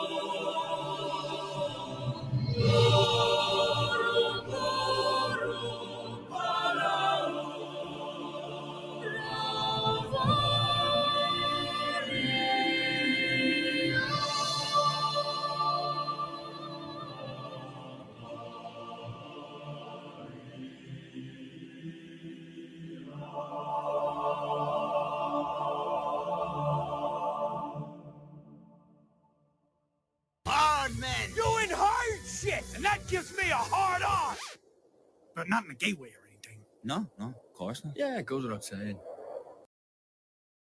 Yes. So inappropriate. Yeah, but those are hard. That was hard men doing hard shit. Just not in a gay way. You sure? Yeah. Just not in a gay way. Oh wow. All right. But think about it. That- that- Mm-hmm. Fucking those churches are amazing. What the fuck is wrong with us? What? Why can't we do that anymore? Mm. Why can't we send somebody to the But moon? that's a we very used to be able to do that in the '60s. That's a very interesting theory that various kings over the thousand year millennial reign of Christ were actually Jesus or could have been in a different name, using a different name. I don't know. A couple of them. I'm sorry. The the, the French kings, nah, nah, nah, bear. There was some shit going on there that wasn't supposed to be going on. Just because we didn't see war on this part of the hemisphere, this part of the world, doesn't mean that there wasn't war going on throughout the world, Or so we were, so we've been told. or so we've been led to believe. So we've been This is true. Uh, because the best, what would be, all right, it, put, put your mind in this theory as we smoke this. Okay. Open your mind, open your, your pineal gland here. Okay. Here, you start and I'll talk. Scary thought. Okay. Right. So if Christ really did recur- return already and he did reign for a thousand years, and at the end of his millenni- millennial reign, Satan was released from the pit as is prophesied, and he has rule over the planet for a short period of time, which it just is a short period of time. We don't know how long that's for, right? Would he not want to do everything he could to erase that thousand year millennial reign? Both at the macro and the micro level, both from architectural standpoint to right down to the nuclear family? Wouldn't the first thing he do would be to come in and, and eliminate all the executive orders that Jesus put into play? Wouldn't he change history? Wouldn't he make you believe that we've been at war forever? It, it's a theory. That there has never been peace? I'm just thinking, just just thinking. It, it's a theory. And what was the greatest trick the devil ever did? Making you believe he didn't exist. Convincing mankind that he didn't exist. That is the greatest trick the devil's ever pulled. Maybe the greatest trick the devil's pulled ever pulled is making mankind believe that Jesus didn't return. What would be worse?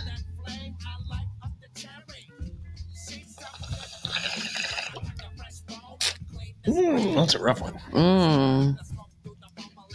Mm.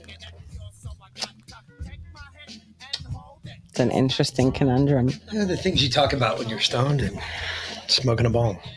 You know? Hmm. So then, what timeline are we in? Um, we're in the we're in the, the I heard little the greatest chick was shooting ping pong balls from his vagina.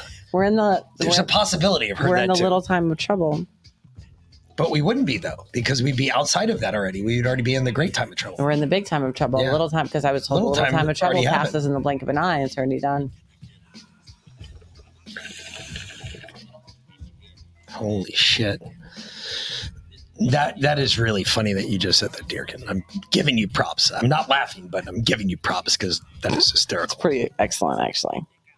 I like it. I, I, I think that's worth a laugh. Okay. Actually, that's worth one of these. Dearkin, you got it, sir. Mm-hmm. Thunder. Thunder. Thunder. Thundercats. Get the fuck out of here. Anyway, I miss him. yeah, you did see the uh, which I thought was interesting in the last video. Um, there was the picture of the angel, um, and this was, um, which is crazy, but one of Leonardo's um, bigger uh, sculptures that he did from the Vatican. Um, you saw it; it's the one that sits on top of St. Peter's. It's the one that has all the angels around the top of St. Peter's, and there's one on the top, and he's holding out a crown and he holds out a spear.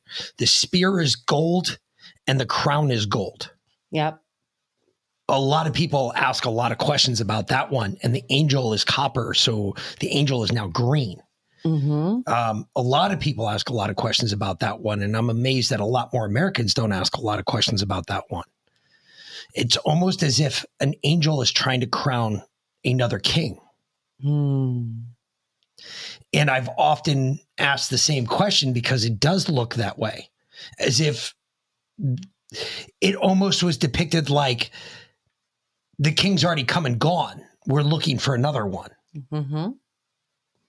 We're waiting for his return, for his final return. And uh, really crazy to see stuff like that. Always, What's the next one? I have no idea. Let's see. It's a timeline. Ooh. Okay. This I think part This is two. the timeline prediction, Oh, deception. deception. Timeline deception. This is where the thousand years disappears. Mm-hmm. Boom.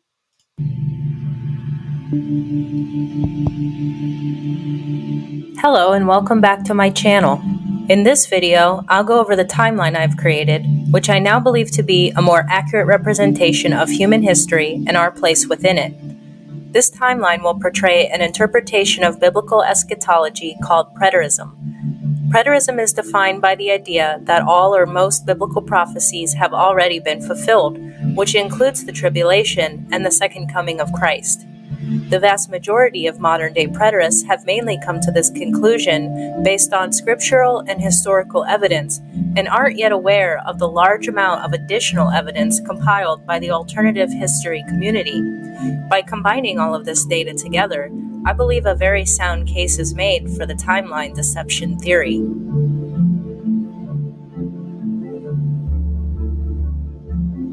So let's get into the first slide. I'll be unveiling parts of the timeline as we go.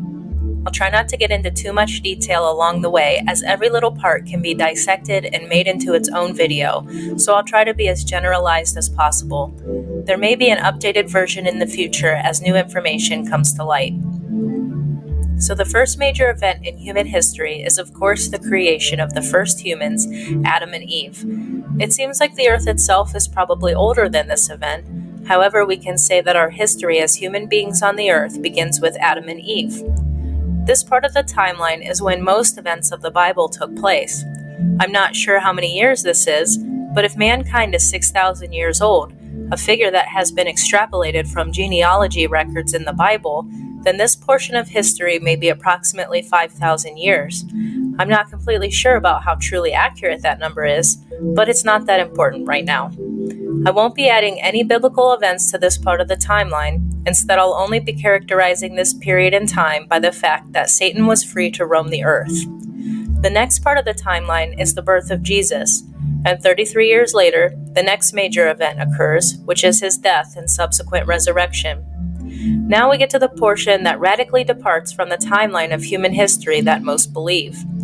Here we have the Great Tribulation kicking off just 30 years after the death of Jesus. This event, that most people believe to be right around the corner today, appears to be well into our past. When we read the New Testament with a new mindset, it becomes clear that Jesus repeatedly told his disciples that the events known as the Great Tribulation would be happening within their lifetimes and not 2,000 years in the future. Here are a few key verses.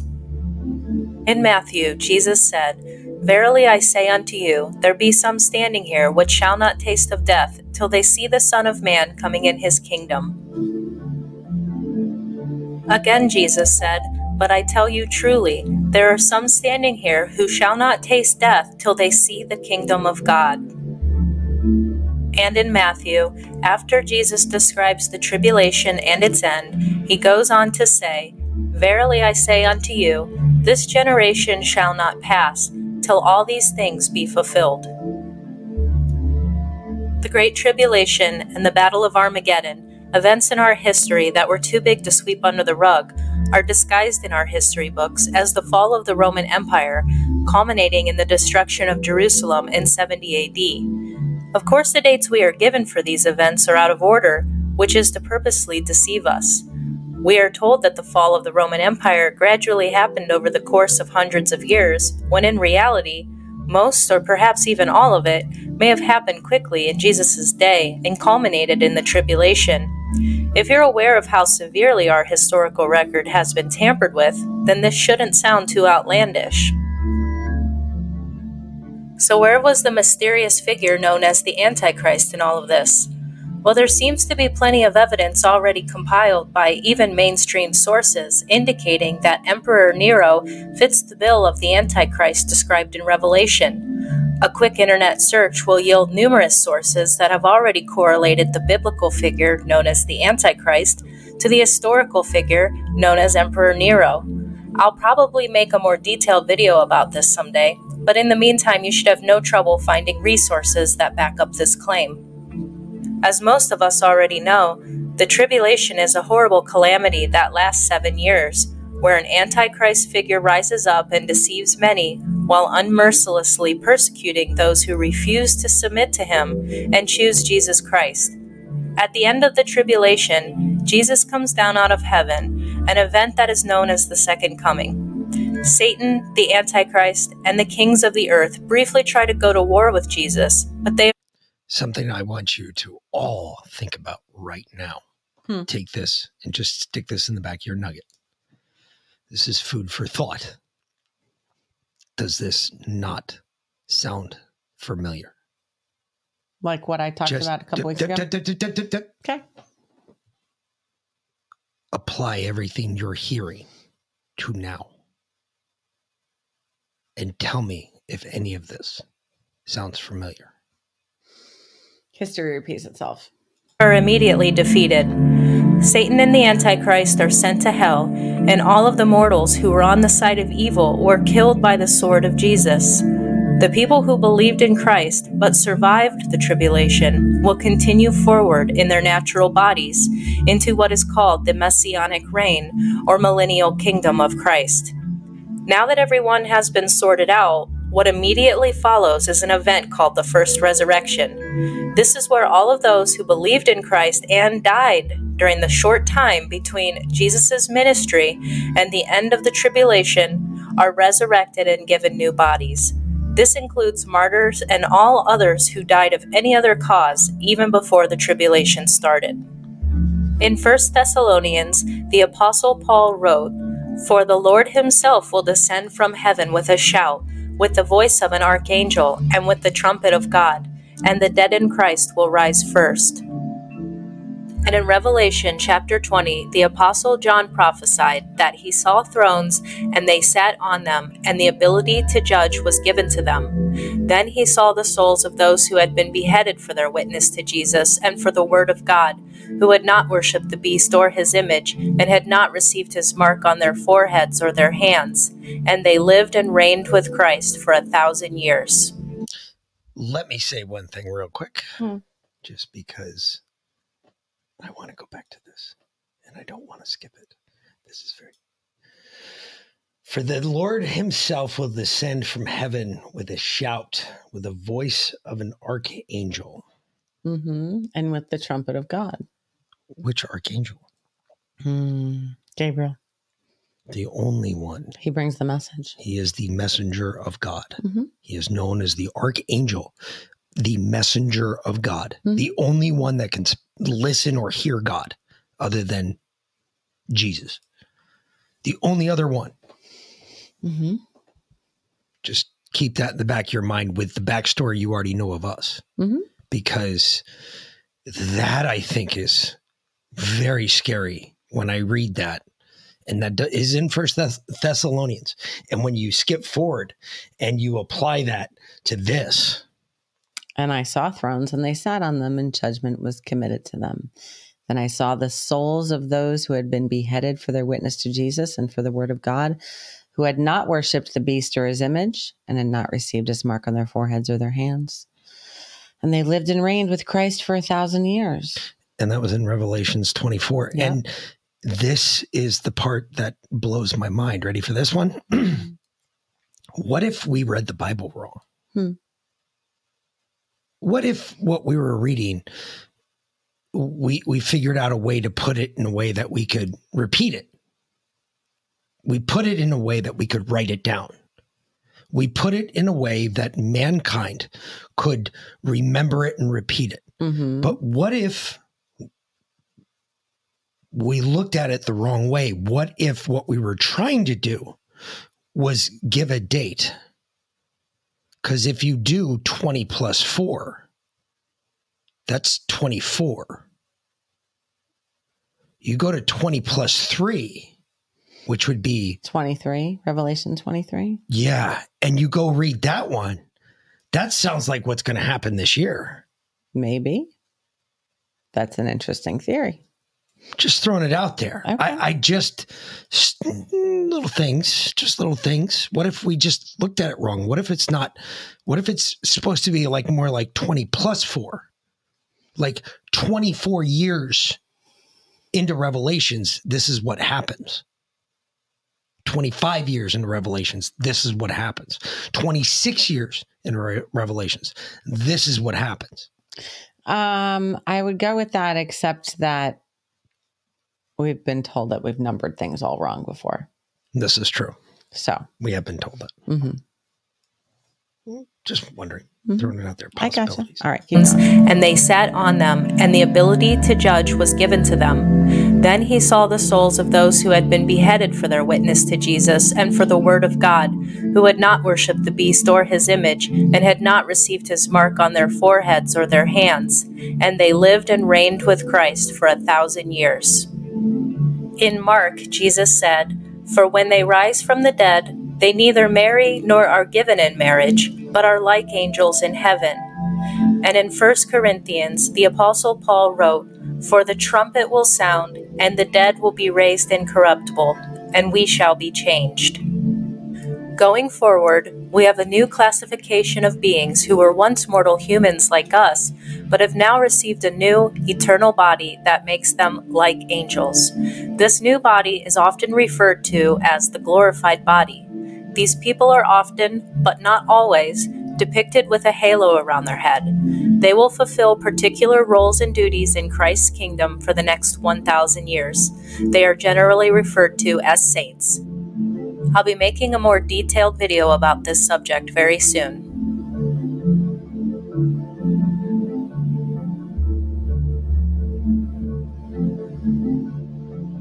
What unfolds is what we think of as our history, minus a bunch of stuff that has either been grossly misrepresented or just never happened at all.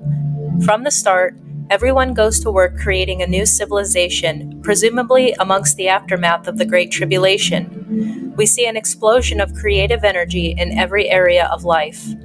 What immediately emerges is a society dominated by Christian ethics and virtues. The people spend their days laboring in some way for God's kingdom. The people in their mortal bodies will now live longer lifespans and bear children as normal. The new people born into the kingdom now have the choice to accept or reject Christ. While it was the golden age of human history, it was in no way perfect, as mortal mankind in its fallen state still struggled with the problem of sin. It does appear that there were conflicts along the way, the true nature of which is unclear. We can see the rapid progress of the millennial kingdom through the general art and architecture.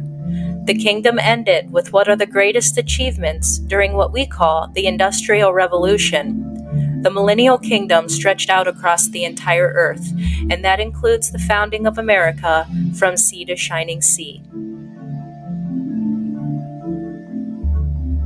With Jesus Christ as a literal king on earth, the people who got their glorified bodies ruled alongside of him as they occupied the higher offices of his government and fulfilled various other roles. These people, in their glorified bodies, have much higher capabilities than we do in our natural bodies, appearing to be able to interact with the physical and spiritual realms simultaneously. I believe that it is because of their hand in things that we see incredible accomplishments across the board that have never been truly replicated since.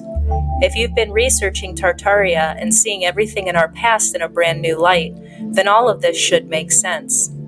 I simply refer to parts of this epoch as early, middle, and late kingdom. This is a span of just 1,000 years and not 2,000 like we have been taught.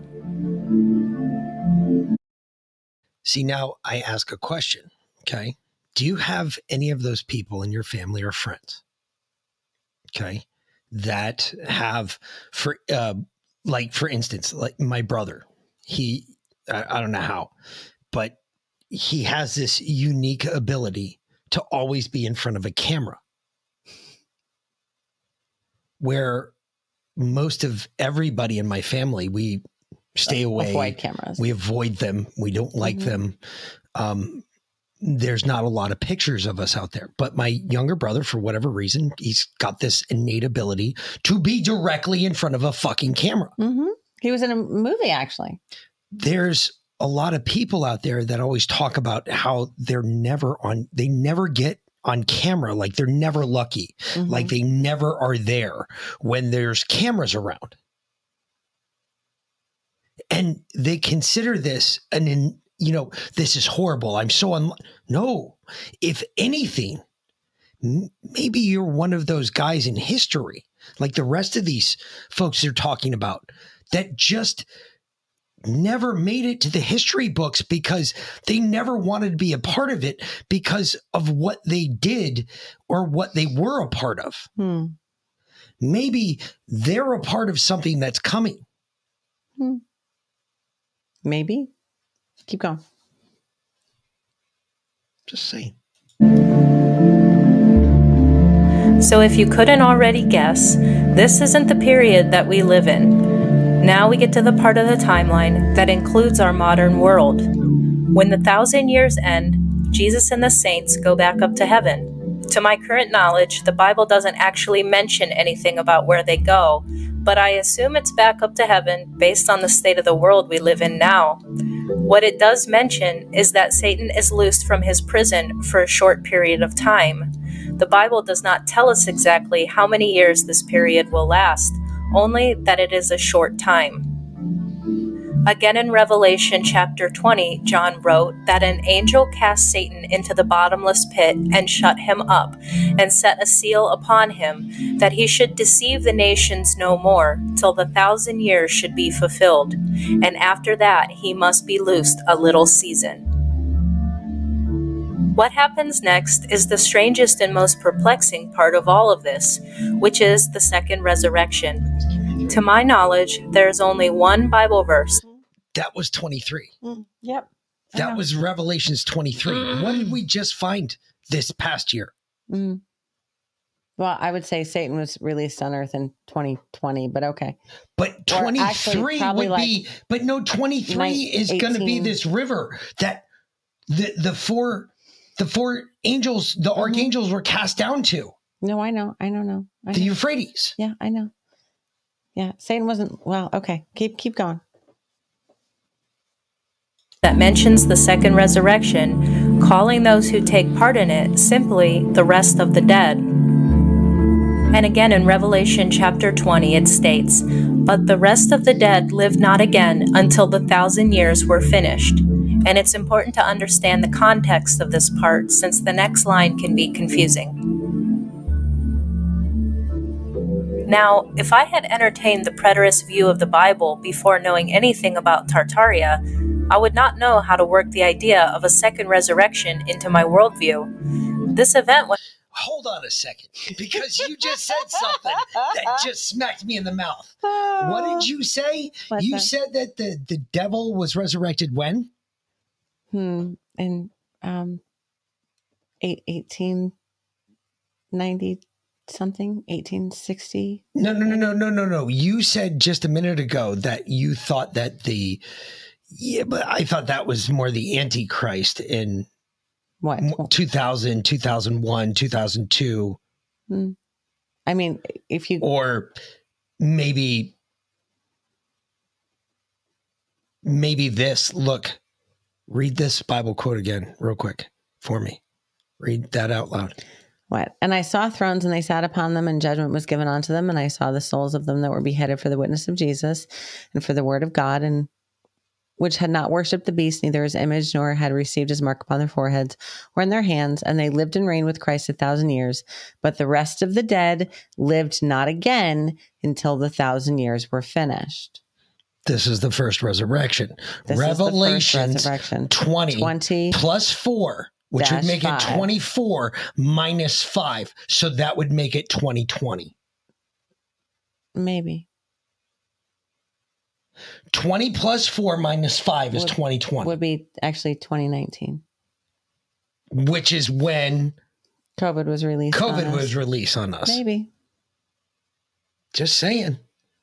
Because you just said that, and I was just like, wait, hold on. Because you just saw. Ex Mariner, I'm with you there. That, that sounds like reincarnation to me. So, or, but the rest of the dead lived not again until a thousand years were finished. So, um, that means that they were so sinful they weren't allowed to walk amongst the living. no, that the original souls weren't allowed to return until it was time for the final battle.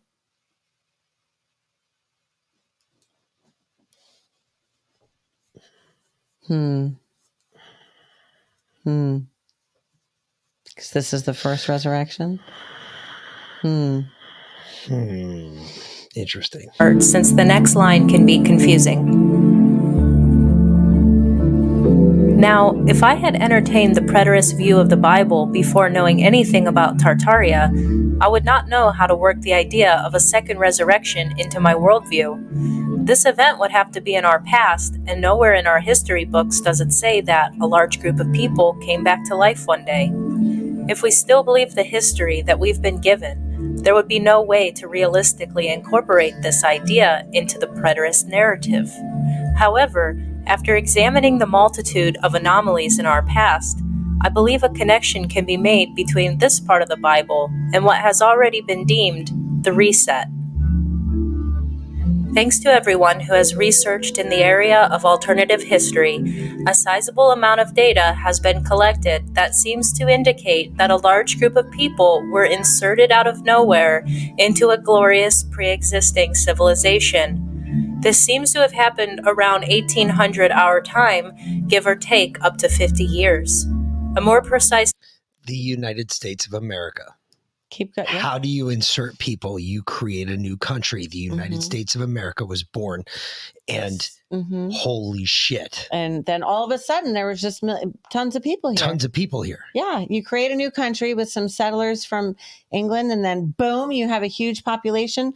And, Uh, and you make up and these stories about, like, hold on, for Here- instance, here's- the something- Irish. Oh, well, they just fuck like rabbits. No, no, no, no. that's not really true. Hold on, hold on. So there's some there's something something else just crossed hit me because uh, I was listening to Dr. Merritt the other day, Dr. Lee Merritt, and she was saying um, that you know population doesn't make any sense. Even like the census doesn't make sense. And I've said this too. If you do the math, if you look at the population numbers from like um, from right after the the quote unquote uh, the Spanish flu, right? Um, in order for us to get to the population that we have today, based on the population that they said they had then, every single person on the planet would have had to have eight children between then and now. And, and not only that, And that's not possible. So, where did all the extra people come from? But wait a minute. Not only that, though, you, you have to go another step forward with this. You, you're thinking about it wrong even there because you have to go another step forward with it. Mm-hmm. Because then not only do they have to have eight children, but not, not only do they have to have eight children, Trashman, we'll get to the orphan trains. but then on top of that, think about the wars. Mm-hmm. So you have to quintuple No, no, no. It, it's eight children based on the calculating in the wars as well. That can't. That can't because we lost more and more as as Mm-hmm. But warfare it's- grew. but yes, but it grew more deadly. It's exponential. So, yeah. Yeah, that's true. Exponential at what level? I mean, I mean, at what at time? Eight, at what eight time? times eight times eight, you So- know, so- to, to so each my- war. But yeah. It's not though. It can't be because there was population booms within there. Mm-hmm. You have there are population booms recorded in history. Mm-hmm. People got it on for a certain number of years in history. Yeah. We've we've seen it. It it can be explained. They call it the blooms. There's the blooms in history where population just went through the fucking roof. Mm-hmm. We didn't have warfare for a certain number of years. We didn't have any major diseases for a certain number of years. And population just went it shit out everywhere. But then you get to those years where we had warfare for 10, 20 like the last hundred years. We've had nonstop warfare for the last hundred years. How do we have almost eight billion people on the planet? Great question. hmm All right, keep playing this. time frame has not yet been narrowed down. Many videos have been made, while others out there have quietly spent many hours dissecting the earliest video and photographic evidence that is available. The general consensus is that there was something very peculiar going on at this time, and that the people generally seem like they don't quite belong amidst their surroundings. We have found photographs and footage that appear to be faked or staged. Suddenly, there is a multitude of displaced orphans of mysterious origins. We see children working in factories that were clearly never intended for them. We have learned about the creepy infantoriums where one could adopt a living infant from the amusement park. After examining historical records with a new mindset, it seems that a new group of people were inserted out of nowhere. A- and literally i'm going to add to this real quick because there's uh, i want to go back to this children thing because The, the this infantoriums no no no no hold on or the infant or the, or the orphan trains. no no no hold on i want to Mhm. go back to one part here okay right Yeah. here Yeah. now listen to me I, i've been to these factories in new york Mm-hmm. in in downtown in downtown Manhattan, you can still take them.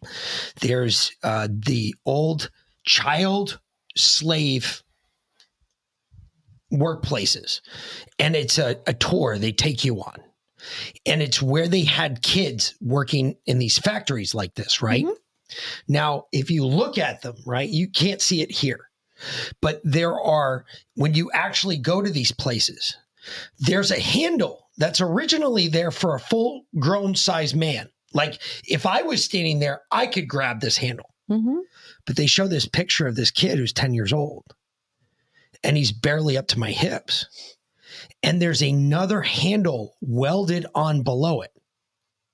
So my question isn't about the kids.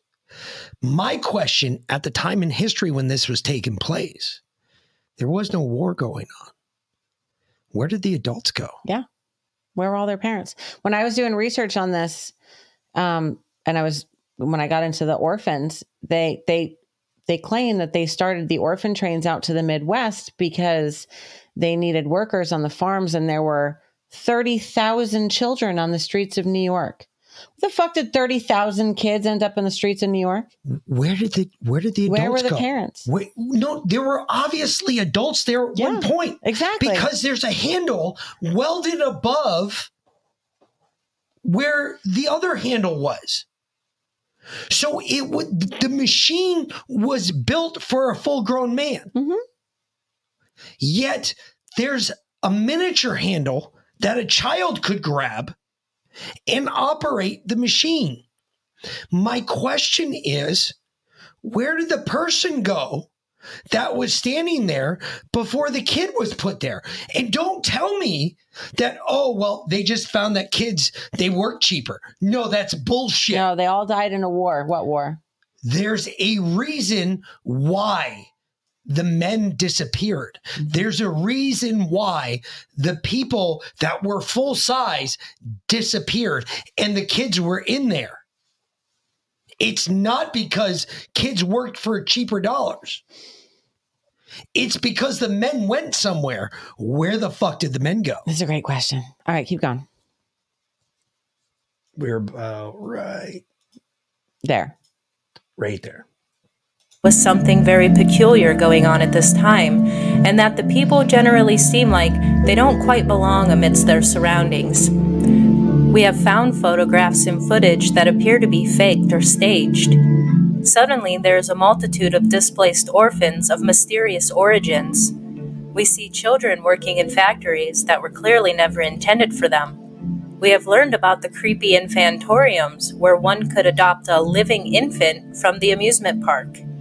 After examining historical records with a new mindset, it seems that a new group of people were inserted out of nowhere. At times, these new people appear to be picking up where a previous group left off. Without having most of the general knowledge I'm conveying in this video, we had already come to observe some type of reset of civilization that had been completely hidden from us, and we deemed these people as the new arrivals or the reset people.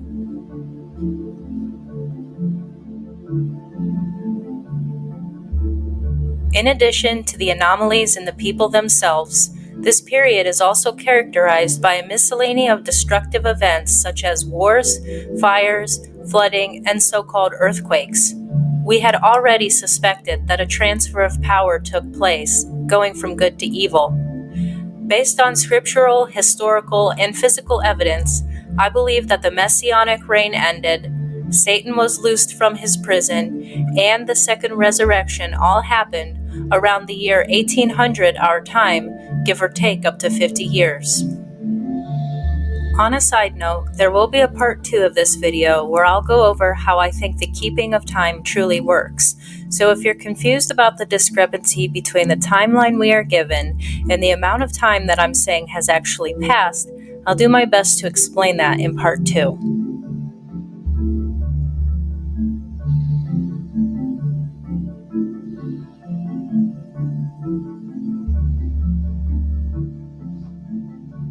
The last major biblical event left to occur No, I'm just hit. Which one is this? Is this Tartaria decoded?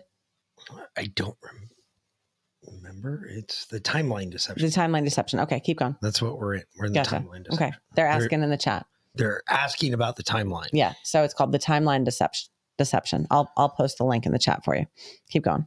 It's also going to be on the uh, The Substack. Substack. Yep. So if you wait for the Substack, you'll see it in the Substack. Yep. on this earth as we know it is what is described as a final battle that God does not allow to fully escalate. This event is immediately followed by final judgment, which could be considered a third and final resurrection. I think we can safely say that these events have not happened yet, making these some of the only prophecies yet to be fulfilled.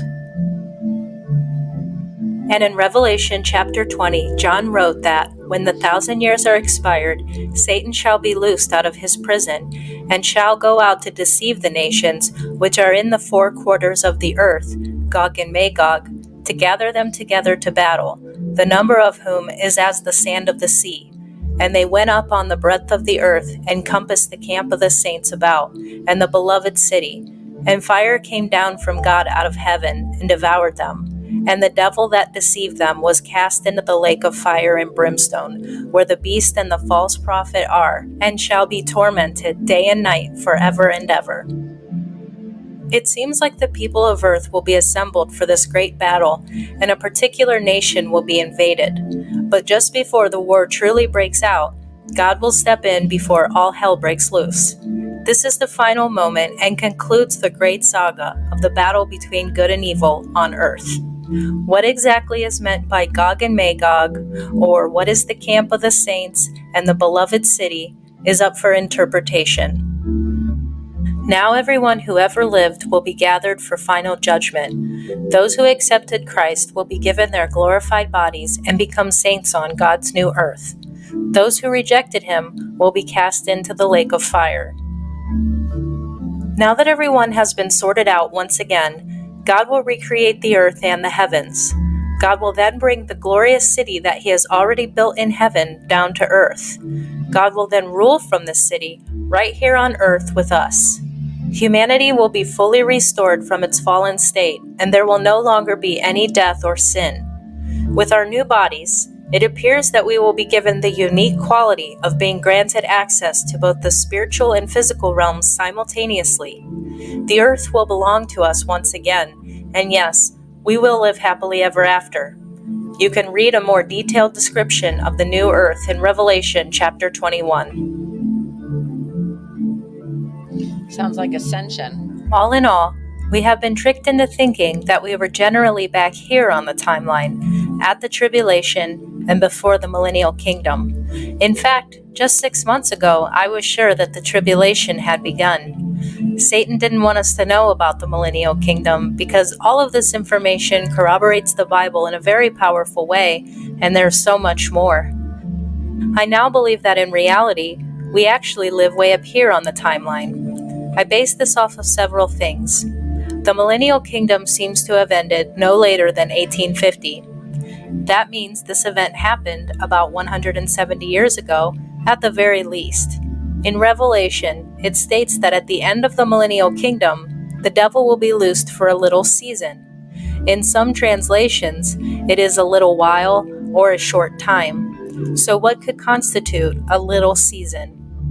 If the millennial kingdom was 1,000 years, and that is considered a decent chunk of time, what would constitute a little season based off of that? Would 170 years? 200 years? Or even a little more? I think so, but probably not much more than that. Now hold that thought and imagine the real world that we live in today and what has begun to unfold all around us. This presentation is not to fearmonger. In fact, I believe this information will do quite the opposite. While it does feel like we are indeed in the end times, it's a different end times than what we thought. With this revelation, I think we can live our lives more at ease, as the tribulation came and went a long time ago. Jesus assured us that nothing would ever be as bad as the tribulation again. Jesus said, For then shall be great tribulation, such has not been since the beginning of the world until this time. No, nor ever shall be. I think it's very important for us to understand where we truly are in time so that as these end times events unfold, we can stay calm and level headed. While I'm sure there will be ups and downs from here on out, I believe that with some preparedness, we can stay safe and out of harm's way until the last day. The long term plans of the enemy and the horrible dystopian future that we seem to be barreling into will not completely unfold, as his time will be cut short. In fact, we may very well be the last group of humans to ever walk this earth as we know it, and we may be the ones who are alive on the last day and who will be spared a natural death. I hope this information can bring you a new outlook on life, just as it has done for me. While I'm sure that what lies ahead will be fascinating, to say the least, we will be able to press on, knowing that the days of this world are numbered. We can stay positive and comfort those who may begin to panic as we understand that this will not be spiraling into the chaos of the Great Tribulation. And as the signs begin to become more apparent that a war is brewing, I, I, I let me just let her. we will not be consumed with fear. Instead, we will rejoice as we know it's almost time to meet the Lord. Okay, she's done. Wow. Does that make any more sense? It's an interesting theory. She did a, a damn good job on that. hmm I, I don't think that's a theory. There's a part two to that too. It might be. I, It might I be the don't next. think that's a theory. I know. I, I mean, we did this last week or two weeks, three weeks ago in Revelations. But yes, I think that's part two next. I, I, Uh, not quite, but we'll. We'll. This is this a quick one? Yeah, this is a just a quick one, real quick. Before we get to part two, that I think that's um, well put. uh huh. Yeah. Just well put. It is awesome food for the brain. Mm-hmm. Eat on it, chew on it, Mm-hmm. because I think there's a lot more to that than what we all know. But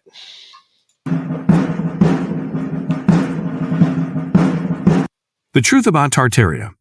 Tartary became the most common name for Central Asia that had no connection with the real polities or ethnic groups of the region. Until the 19th century, European knowledge of the area remained extremely scarce and fragmentary. In modern English-speaking tradition, the region formerly known as Tartary is usually called Inner or Central Eurasia. Much of this area consists of arid plains, the main population of which in the past was engaged in animal husbandry. Ignorance surrounding Tartary's use as a place name has spawned conspiracy theories, including ideas of a hidden past and mud floods. Such theories assert that Tartary was a lost civilization with advanced technology and culture. Tartaria Conspiracy Theory The theory of Great Tartaria as a suppressed lost land or civilization originated in Russia, with aspects first appearing in Anatoly Fomenko's New Chronology, and then popularized by the racial occult history of Nikolai Levashov. In Russian pseudoscience, known for its nationalism, Tartaria is presented as the real name for Russia, which was maliciously ignored in the West. The Russian Geographical Society has debunked the conspiracy theory as an extremist fantasy, and far from denying the existence of the term, has used the opportunity to share numerous maps of Tartary in its collection. Since about 2016, conspiracy theories about the supposed lost empire of Tartaria have gained popularity on the English-speaking part of the Internet, divorced from its original Russian nationalist frame. The globalized version of the conspiracy theory is based on an alternative view of architectural history. Adherents suppose that demolished buildings such as the Singer Building, the original New York Penn Station, or the temporary grounds of the 1915's World's Fair were actually the buildings of a vast empire based in Tartary that has been suppressed from history. Sumptuously styled Gilded Age buildings are often held out as really having been built by the supposed Tartaria. Other buildings, such as the Great Pyramids in the White House, are further held out as Tartarian buildings. The conspiracy theory only vaguely describes how such a supposedly advanced civilization, which had reputedly achieved world peace, could have fallen and been hidden. In the conspiracy theory, the idea that a mud flood wiped out much of the world, and thus old buildings is common, supported by the fact that many buildings across the world have architectural elements like doors, windows, and archways, submerged many feet below ground level.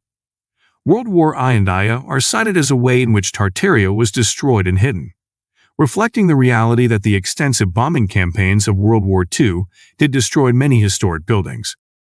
The general evidence for the theory is that there are similar styles of building around the world, such as capitol buildings with domes or star forts.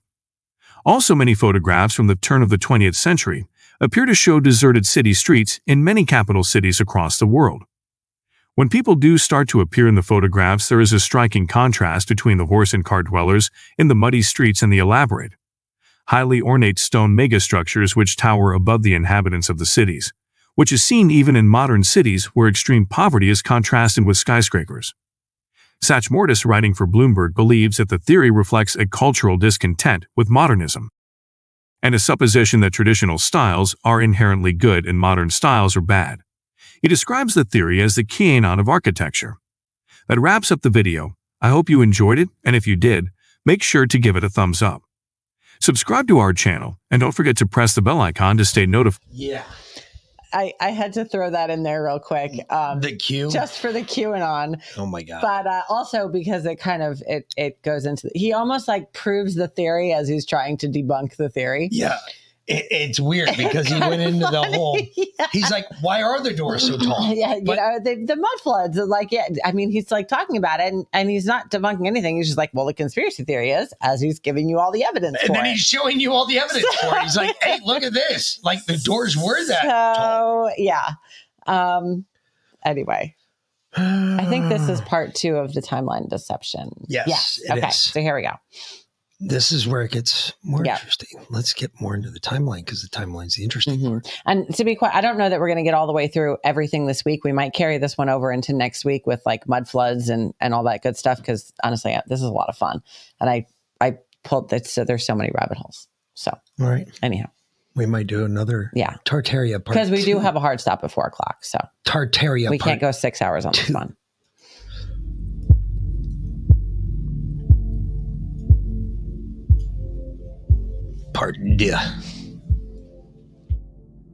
Hello and welcome back to my channel. This is the second part of my previous video where I explained an alternative view of human history and our place within it.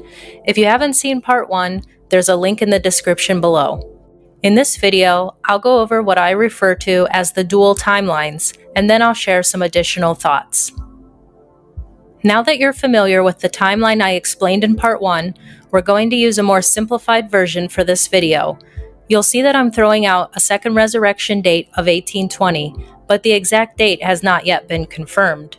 So, to begin, I believe that it's been easy for the enemy to deceive us about anything on the before Christ or BC timeline because conveniently nothing is ever dated from this period.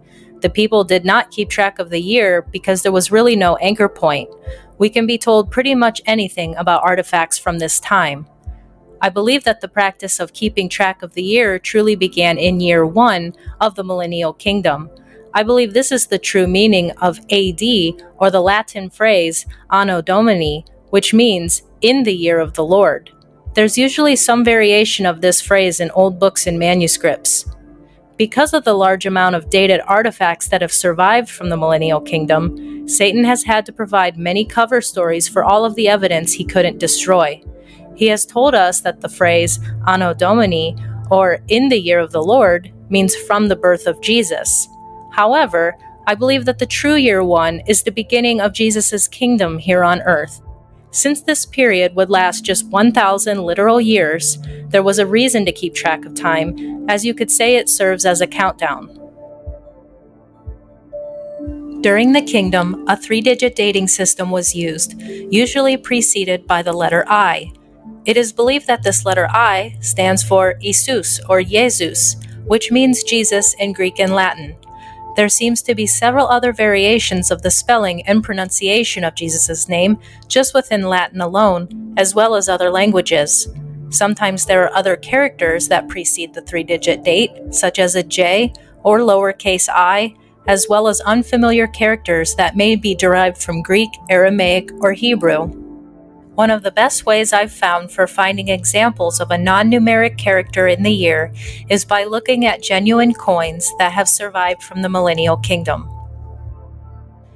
Here we have a coin that we would be told is from the year 1621. However, we see that the character in the first digit is different from the numeral 1 in the last digit, and therefore we can conclude that the first digit is not a numeral 1.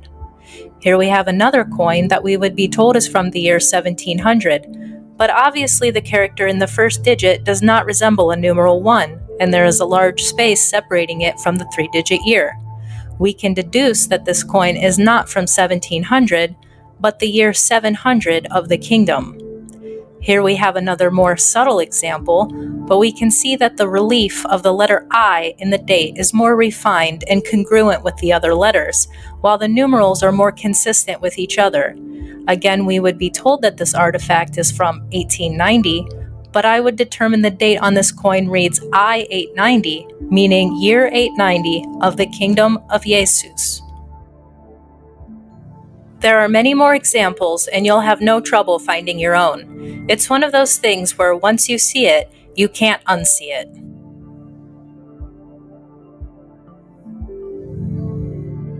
Dating coins and other artifacts can be tricky because beginning around the so called 1800s, we begin to see artifacts that have been created by the enemy with a genuine numeral 1 in the first digit of the date. This is around the time that Satan was released from his prison and began the timeline deception. He began inserting false dates into all kinds of objects, including backdating inscriptions in books, on monuments and architecture, various works of art, and more. How exactly he pulled this off, I couldn't easily tell you. Lastly, one final example. If we had an object or event that was dated with the number 1900, that would be over here on the timeline in our little season. But if we found an object that was dated I 900, that would actually fall back here in the late kingdom.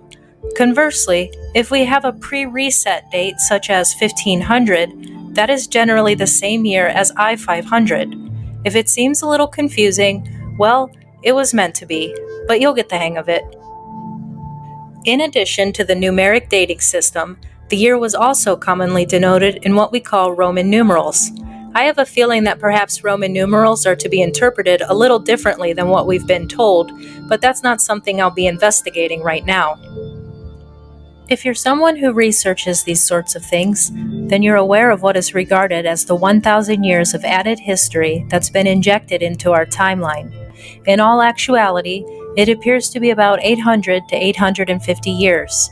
I believe the entire reason that Satan has added approximately 800 years into our timeline is to once again provide a cover story for the things he couldn't destroy. As I showed just a couple examples of, there are innumerable artifacts that have the letter I or J preceding the year. We are told that an artifact dated I 500 would be the year 1500, but by doing so, a lot of fake and exaggerated history will need to be added in.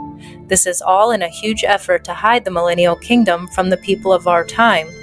The more you learn about the true nature of our past, the more profoundly obvious it is that Jesus Christ is the ultimate truth, and it would definitely be a lot harder to go out and deceive the nations if we all understood we were riding off the coattails of Christ's kingdom. So, with that being said, I believe that we're actually in approximately the year 1200. A more precise date can only be pinpointed by figuring out the exact year in the false timeline that the so called reset took place. If year one truly begins with the start of the millennial kingdom, then 1,000 years have passed, plus the 200 or so years that we are already into the little season, putting us in approximately the year 1200. If we were to continue to base time off of the birth of Christ, then you would just add 70 years. This is how I see things for now, and I hope this helps you understand the dating system and how the two timelines relate to each other. Now I'm going to go through some additional thoughts and questions. In part one, I said that the saints go up to heaven at the end of the kingdom. I said this to keep things simple at the time, but I actually think that this may not be the case. The Bible states that the armies will surround the camp of the saints and the beloved city, indicating that they're here on earth somewhere. Perhaps the camp of the saints is located in a region we aren't allowed to explore. In part one, I talked about the second resurrection and how those who took part in it were simply referred to as the rest of the dead. I'm going to describe this part in just a little more detail. I believe that these people lived before Christ was ever born, therefore, they did not get the chance to make the choice of whether to accept or reject Christ. Accepting Christ is the only way to be grafted back into the spirit realm. It is an indelible law of the universe. So these people who lived in the time before Christ had to be resurrected and given the chance to make this choice. This is the only logical theory that I've been able to surmise. It is my personal opinion that no one alive at this current time is part of that group. But then again, who knows? I haven't found anything in the Bible so far that indicates where the mortals at the end of the millennial kingdom go. One might assume that they keep on living into the little season, just as those who survived the tribulation kept on living as normal into the kingdom. But on the contrary, the early historical evidence often seems to point to the idea that the new people completely replaced the old people. However, it seems like there would be no continuity at all if one group was completely swapped out for another. Again, I'm honestly not clear on what exactly happened during the transition at the end of the kingdom.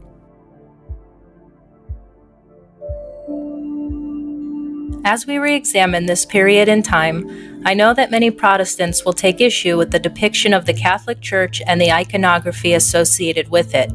Since I became a Christian, which was in my adult life, I formulated the opinion that Catholicism was some sort of bizarre mixture between Christianity and paganism, and that many of these practices and beliefs were not biblical. I was also simultaneously perplexed as to how this belief system that supposedly had it all wrong created all of the most beautiful cathedrals and artwork. I was disappointed that all of the best works of art and architecture had to be off limits to me.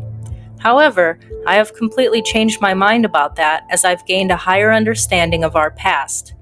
I have separated the reputation of the modern day Catholic Church from what was actually the evolution of Christendom through the messianic reign of Jesus Christ himself. The Catholic Church, or whatever it may have been called during that time, appears to be the most prestigious wing of the governmental system during the kingdom. Its higher offices, if not all of its offices, appear to be occupied by saints. It is the antithesis to the idea of separation of church and state. Furthermore, the belief systems of Catholicism and Eastern Orthodoxy both incorporate the new class of beings, the saints, who are the very first of their kind. They're like our big brothers and sisters who graduated before us, and they've played a part in this world ever since. These belief systems that were developed during the Millennial Kingdom give us insight on how they play a role in our lives. The saints did not yet exist in the times of the Old and New Testament, so that's why there's nothing in there about them as different spiritual entities. The timeline deception has created a chasm between two sides of the same coin.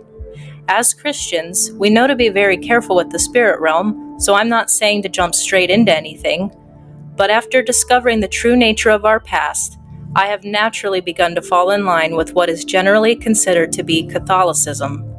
Conversely, if you already subscribe to the general ideas of Catholicism, then with this new revelation, you're likely going to understand your own beliefs and where they come from on a much deeper level.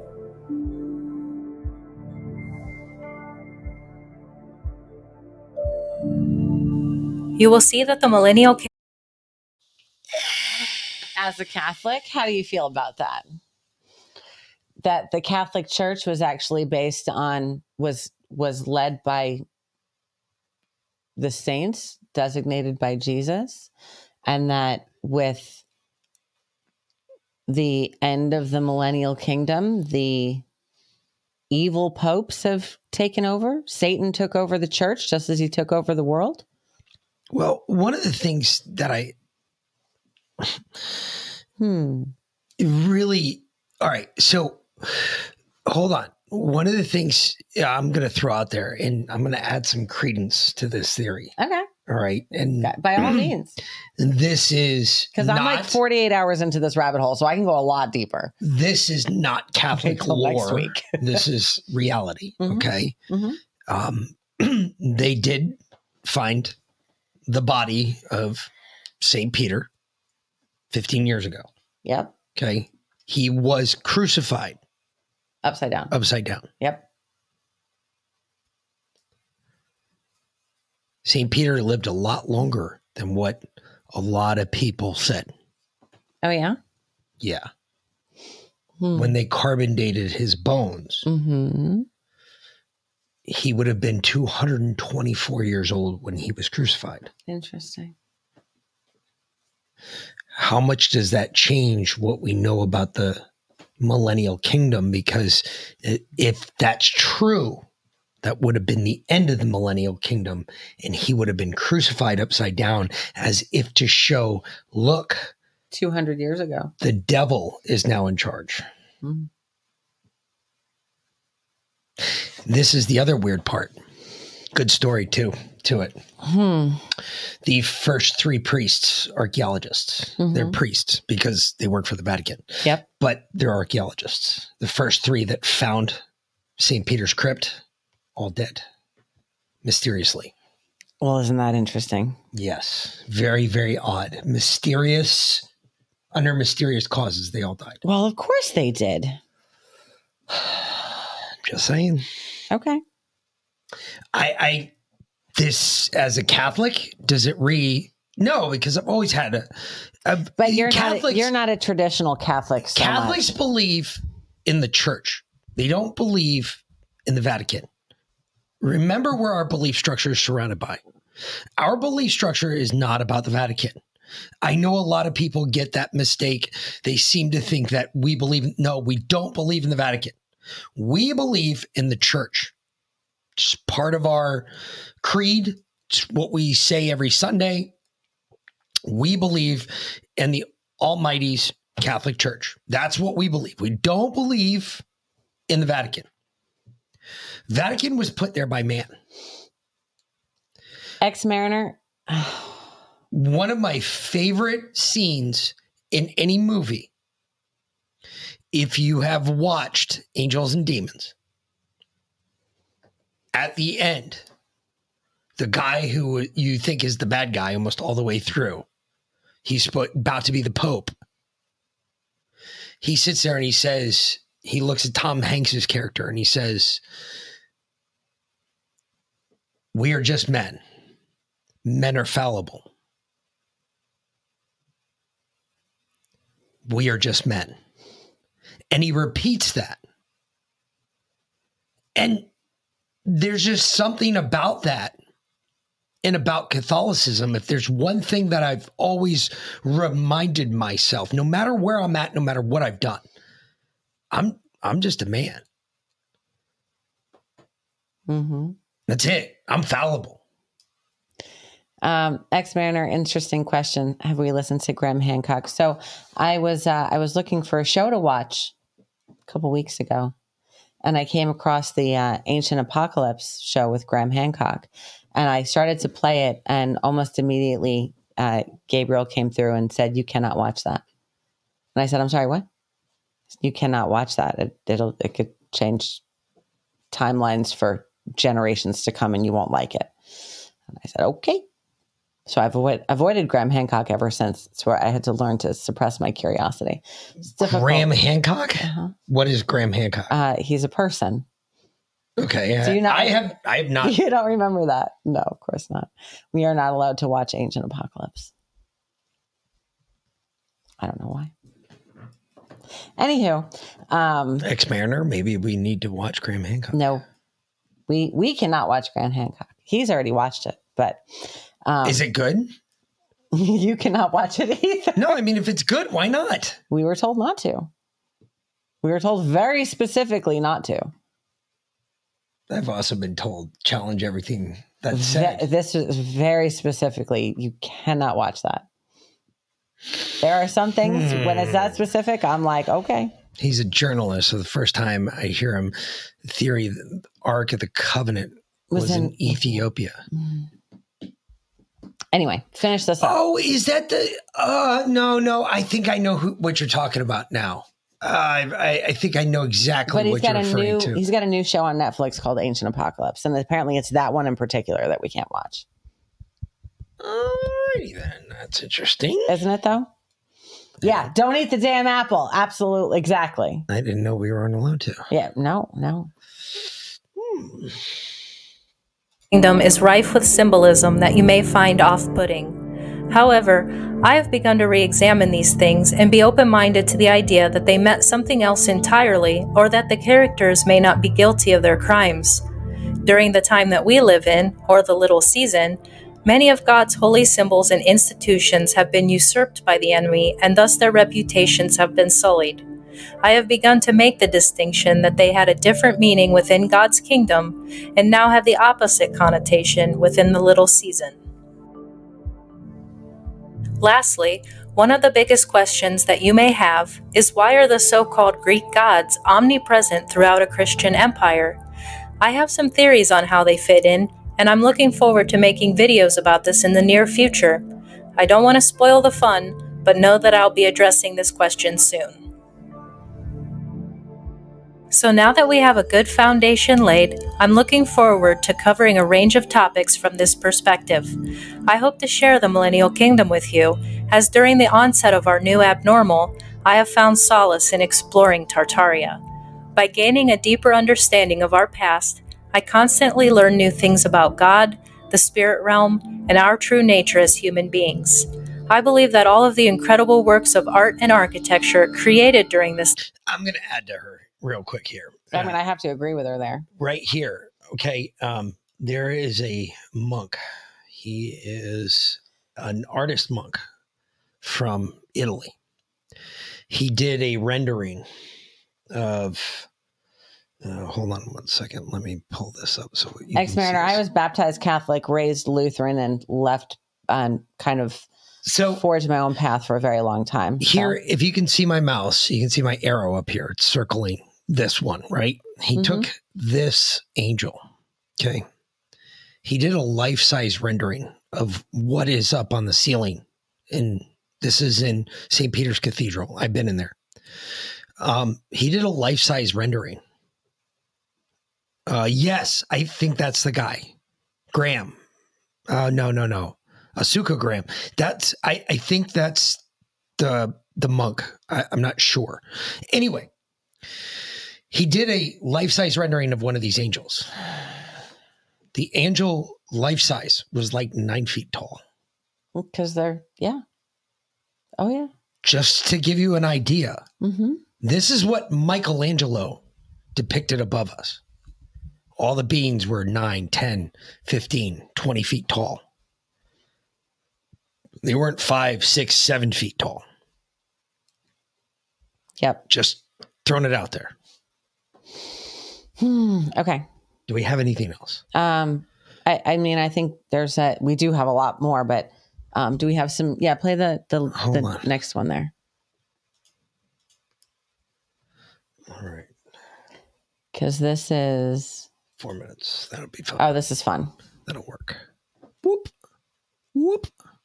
And we still have 20 minutes before we have to get off. So Is there mud flood disclosure in an old movie about the 1904 World Fair? Hello, fellow truth seekers. A clip from an old movie has been brought to my attention as it may describe a great mud flood. The movie is called Meet Me in St. Louis. It was made in 1944 and the whole movie leads up to the opening of the Louisiana Purchase Exposition in 1904. The clip in question is near the end of the movie.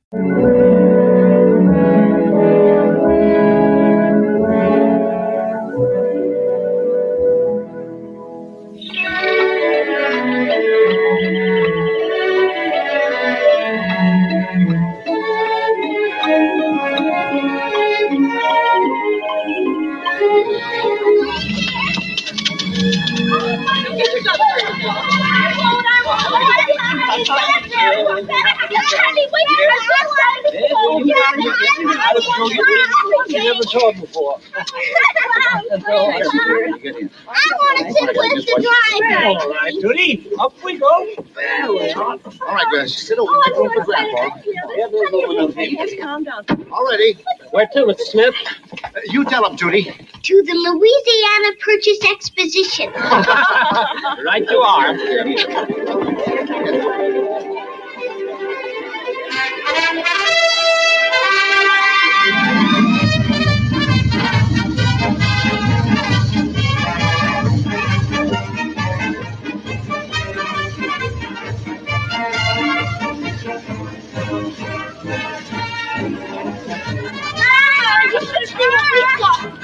forgetting never saw anything like it in your life. Stop eating that spun sugar. You spoil your dinner. After we saw the Galapagos flood, big waves came up and flooded the whole city. And when the water went back, it was all muddy and horrible, full of dead bodies. Oh, Judy.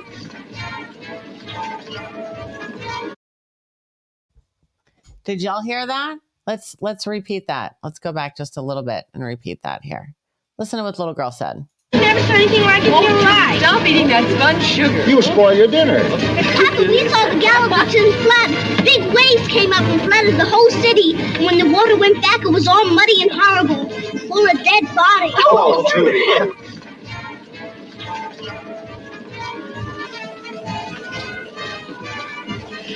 Oh, isn't it breathtaking, John? I never dreamed anything could be so beautiful. I liked it better when it was a swamp. There was just the two of us. Oh, look!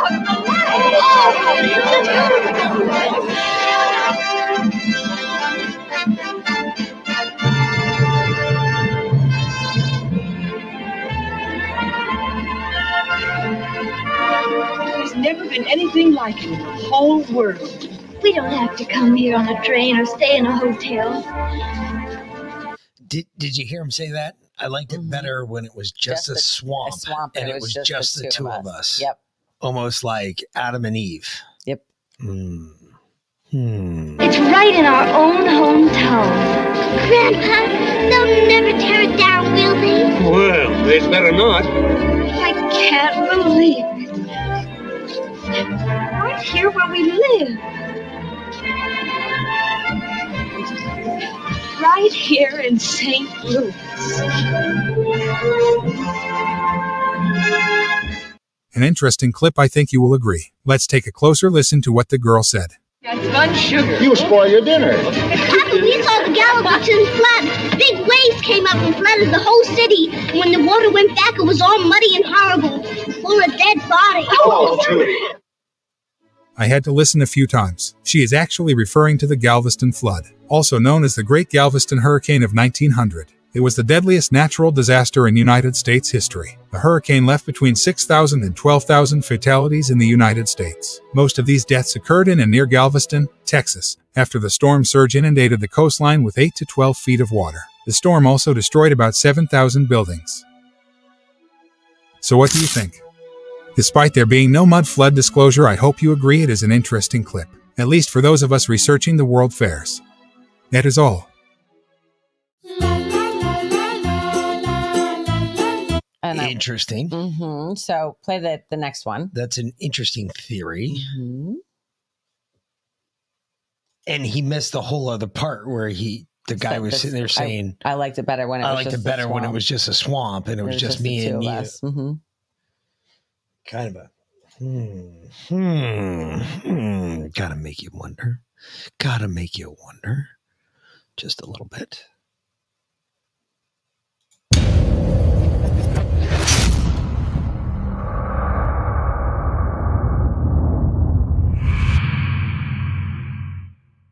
Is it possible that some of the mythical events of the distant past are events of only hundreds of years ago? Is it possible that in many places in the world, even separated from each other, have suffered a flood of sediments that could wipe out an entire civilization? According to researchers, perhaps the cities we live in today are built directly on top of old world cities. Can we fathom that there was a great cataclysm that covered old world buildings, and we simply just started to build right on top of them? According to legend, a significant number of dirt layers were removed, and what we now recognize as the cities we live in emerged from underneath. It is understandable that this is not an official version that is recognized by all historians. But the main premise is that could an entire civilization be submerged by a mud flood? A mud flood is the sudden movement of a large accumulation of sediment, the product of a terrestrial phenomenon such as a large earthquake or tidal wave.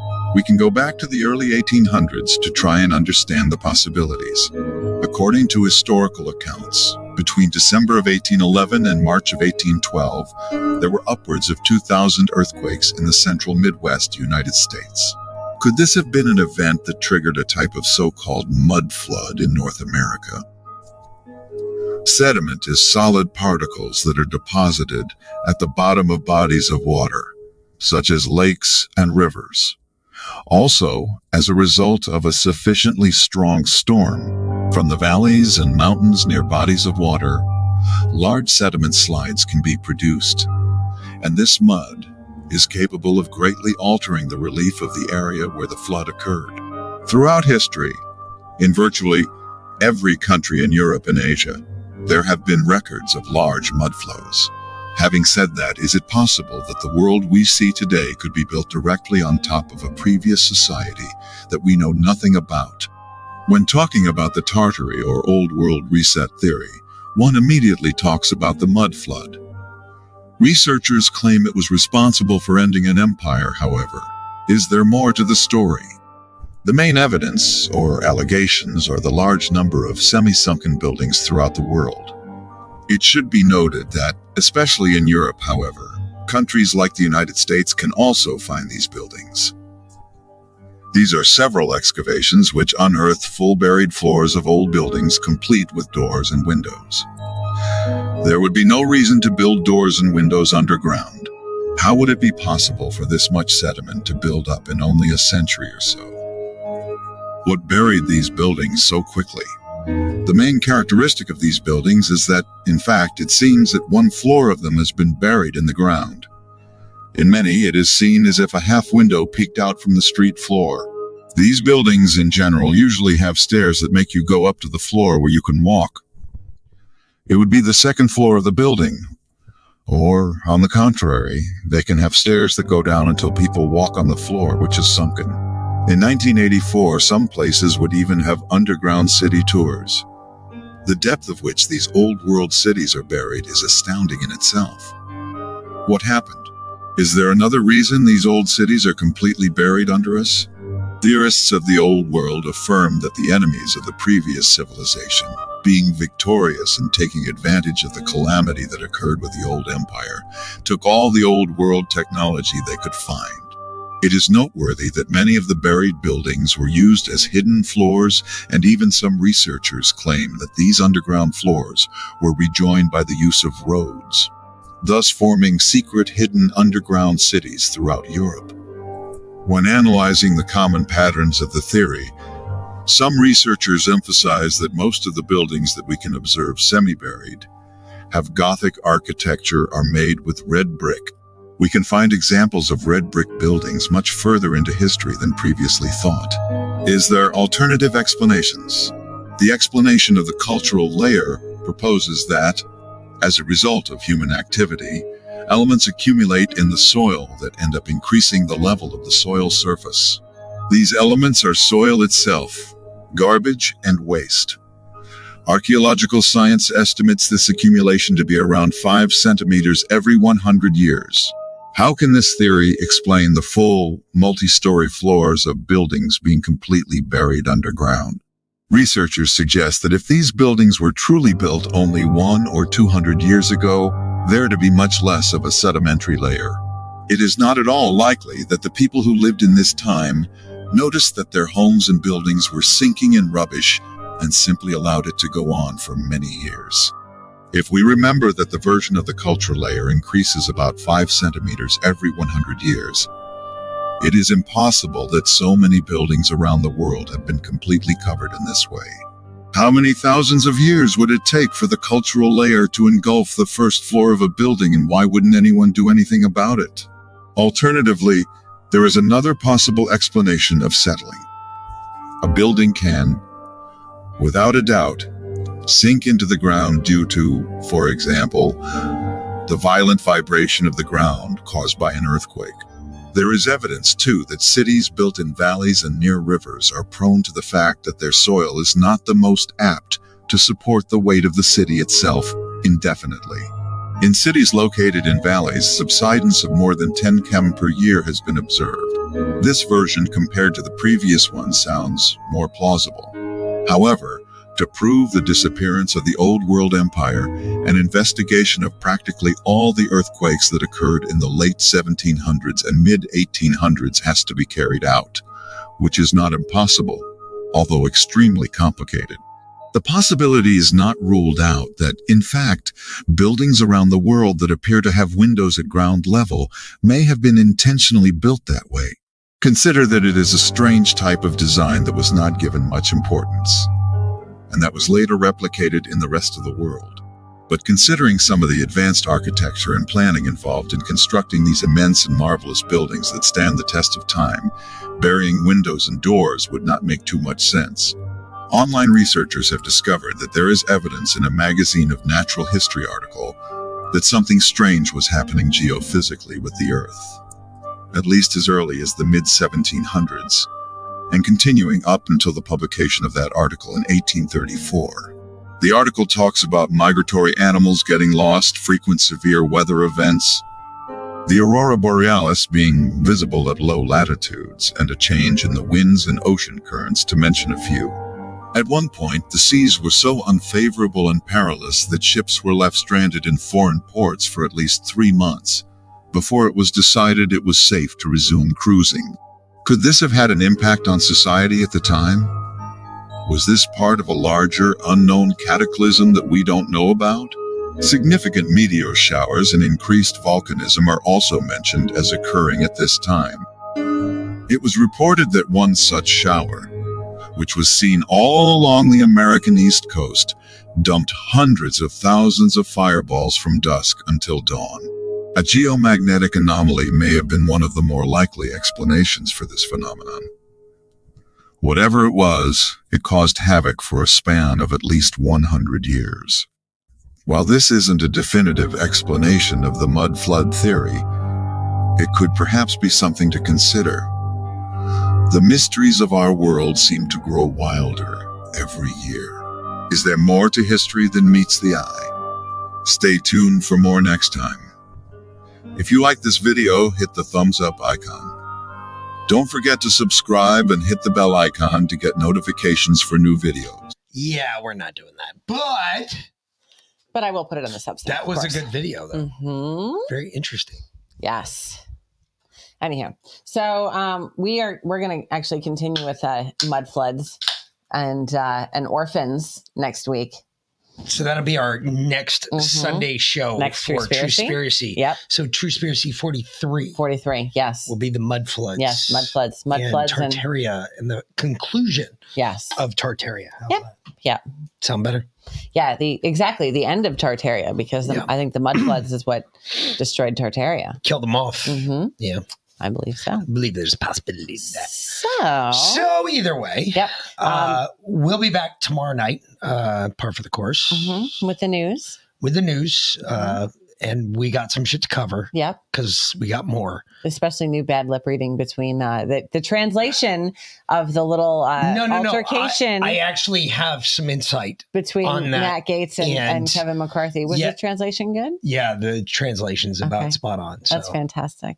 just get Lions ready. and tigers and bears and oh my. Oh my, Um, it gets worse. mhm. Um, but we'll be back tomorrow night with the news, Yep. and uh, you can also catch Liana's show tomorrow morning at nine oh five a.m. Mhm. Um, and uh, she always has a great show, and she's done her yeoman's work. We did the last little bit Mhm. the other night because we finally have a Speaker of the House, believe it or not. And it's not who we wanted, but it is what it is. it is what it is. Yep.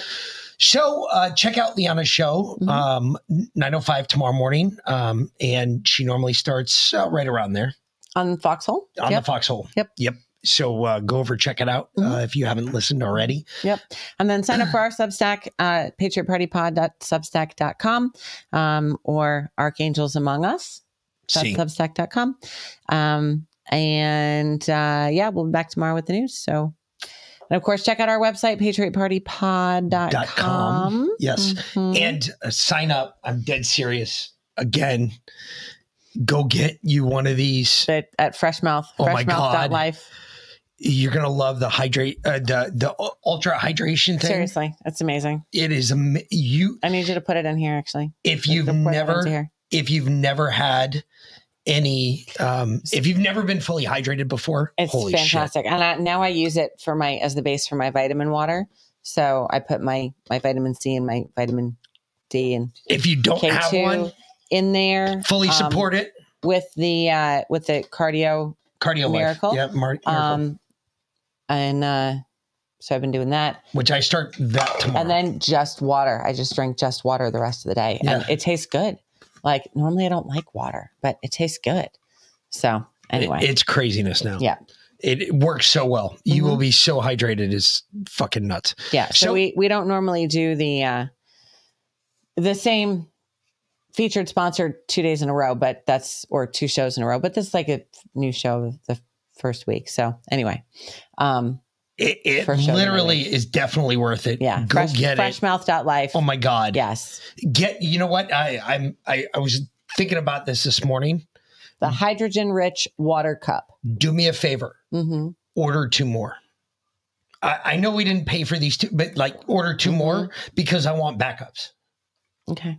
I want to be able to have one kind of always chilling in the fridge type thing. Mm. We'll see. Okay. I, I love having these things around. I think this is awesome. You, It's you drink water, mm, Yes. man, to tell you what, you'd be super hydrated. Yeah. All right. Either way, uh, we will be back tomorrow night, 545 for Liana's Lounge, uh, 6 p.m. The show starts. So if you don't want to listen to the lounge, go check out the show. Um, and you can, uh, it's just music in the lounge. We don't normally cut in early unless something like dramatic happens. And then we will cut in Truly, truly dramatic. But it has to be truly dramatic. Yes. And sometimes we do cut in early. But once. Once. We've done it once. You did it once. And the whole time that we've been doing the show, we've done it once. Either way, uh, we'll be back then. Uh, so for the Mick and Lynn, y'all have a great night, fuckers. And uh, we will see you on. We'll see you tomorrow. See you tomorrow. Yep. Have a great night. Have Thanks a great night. watching. Yep.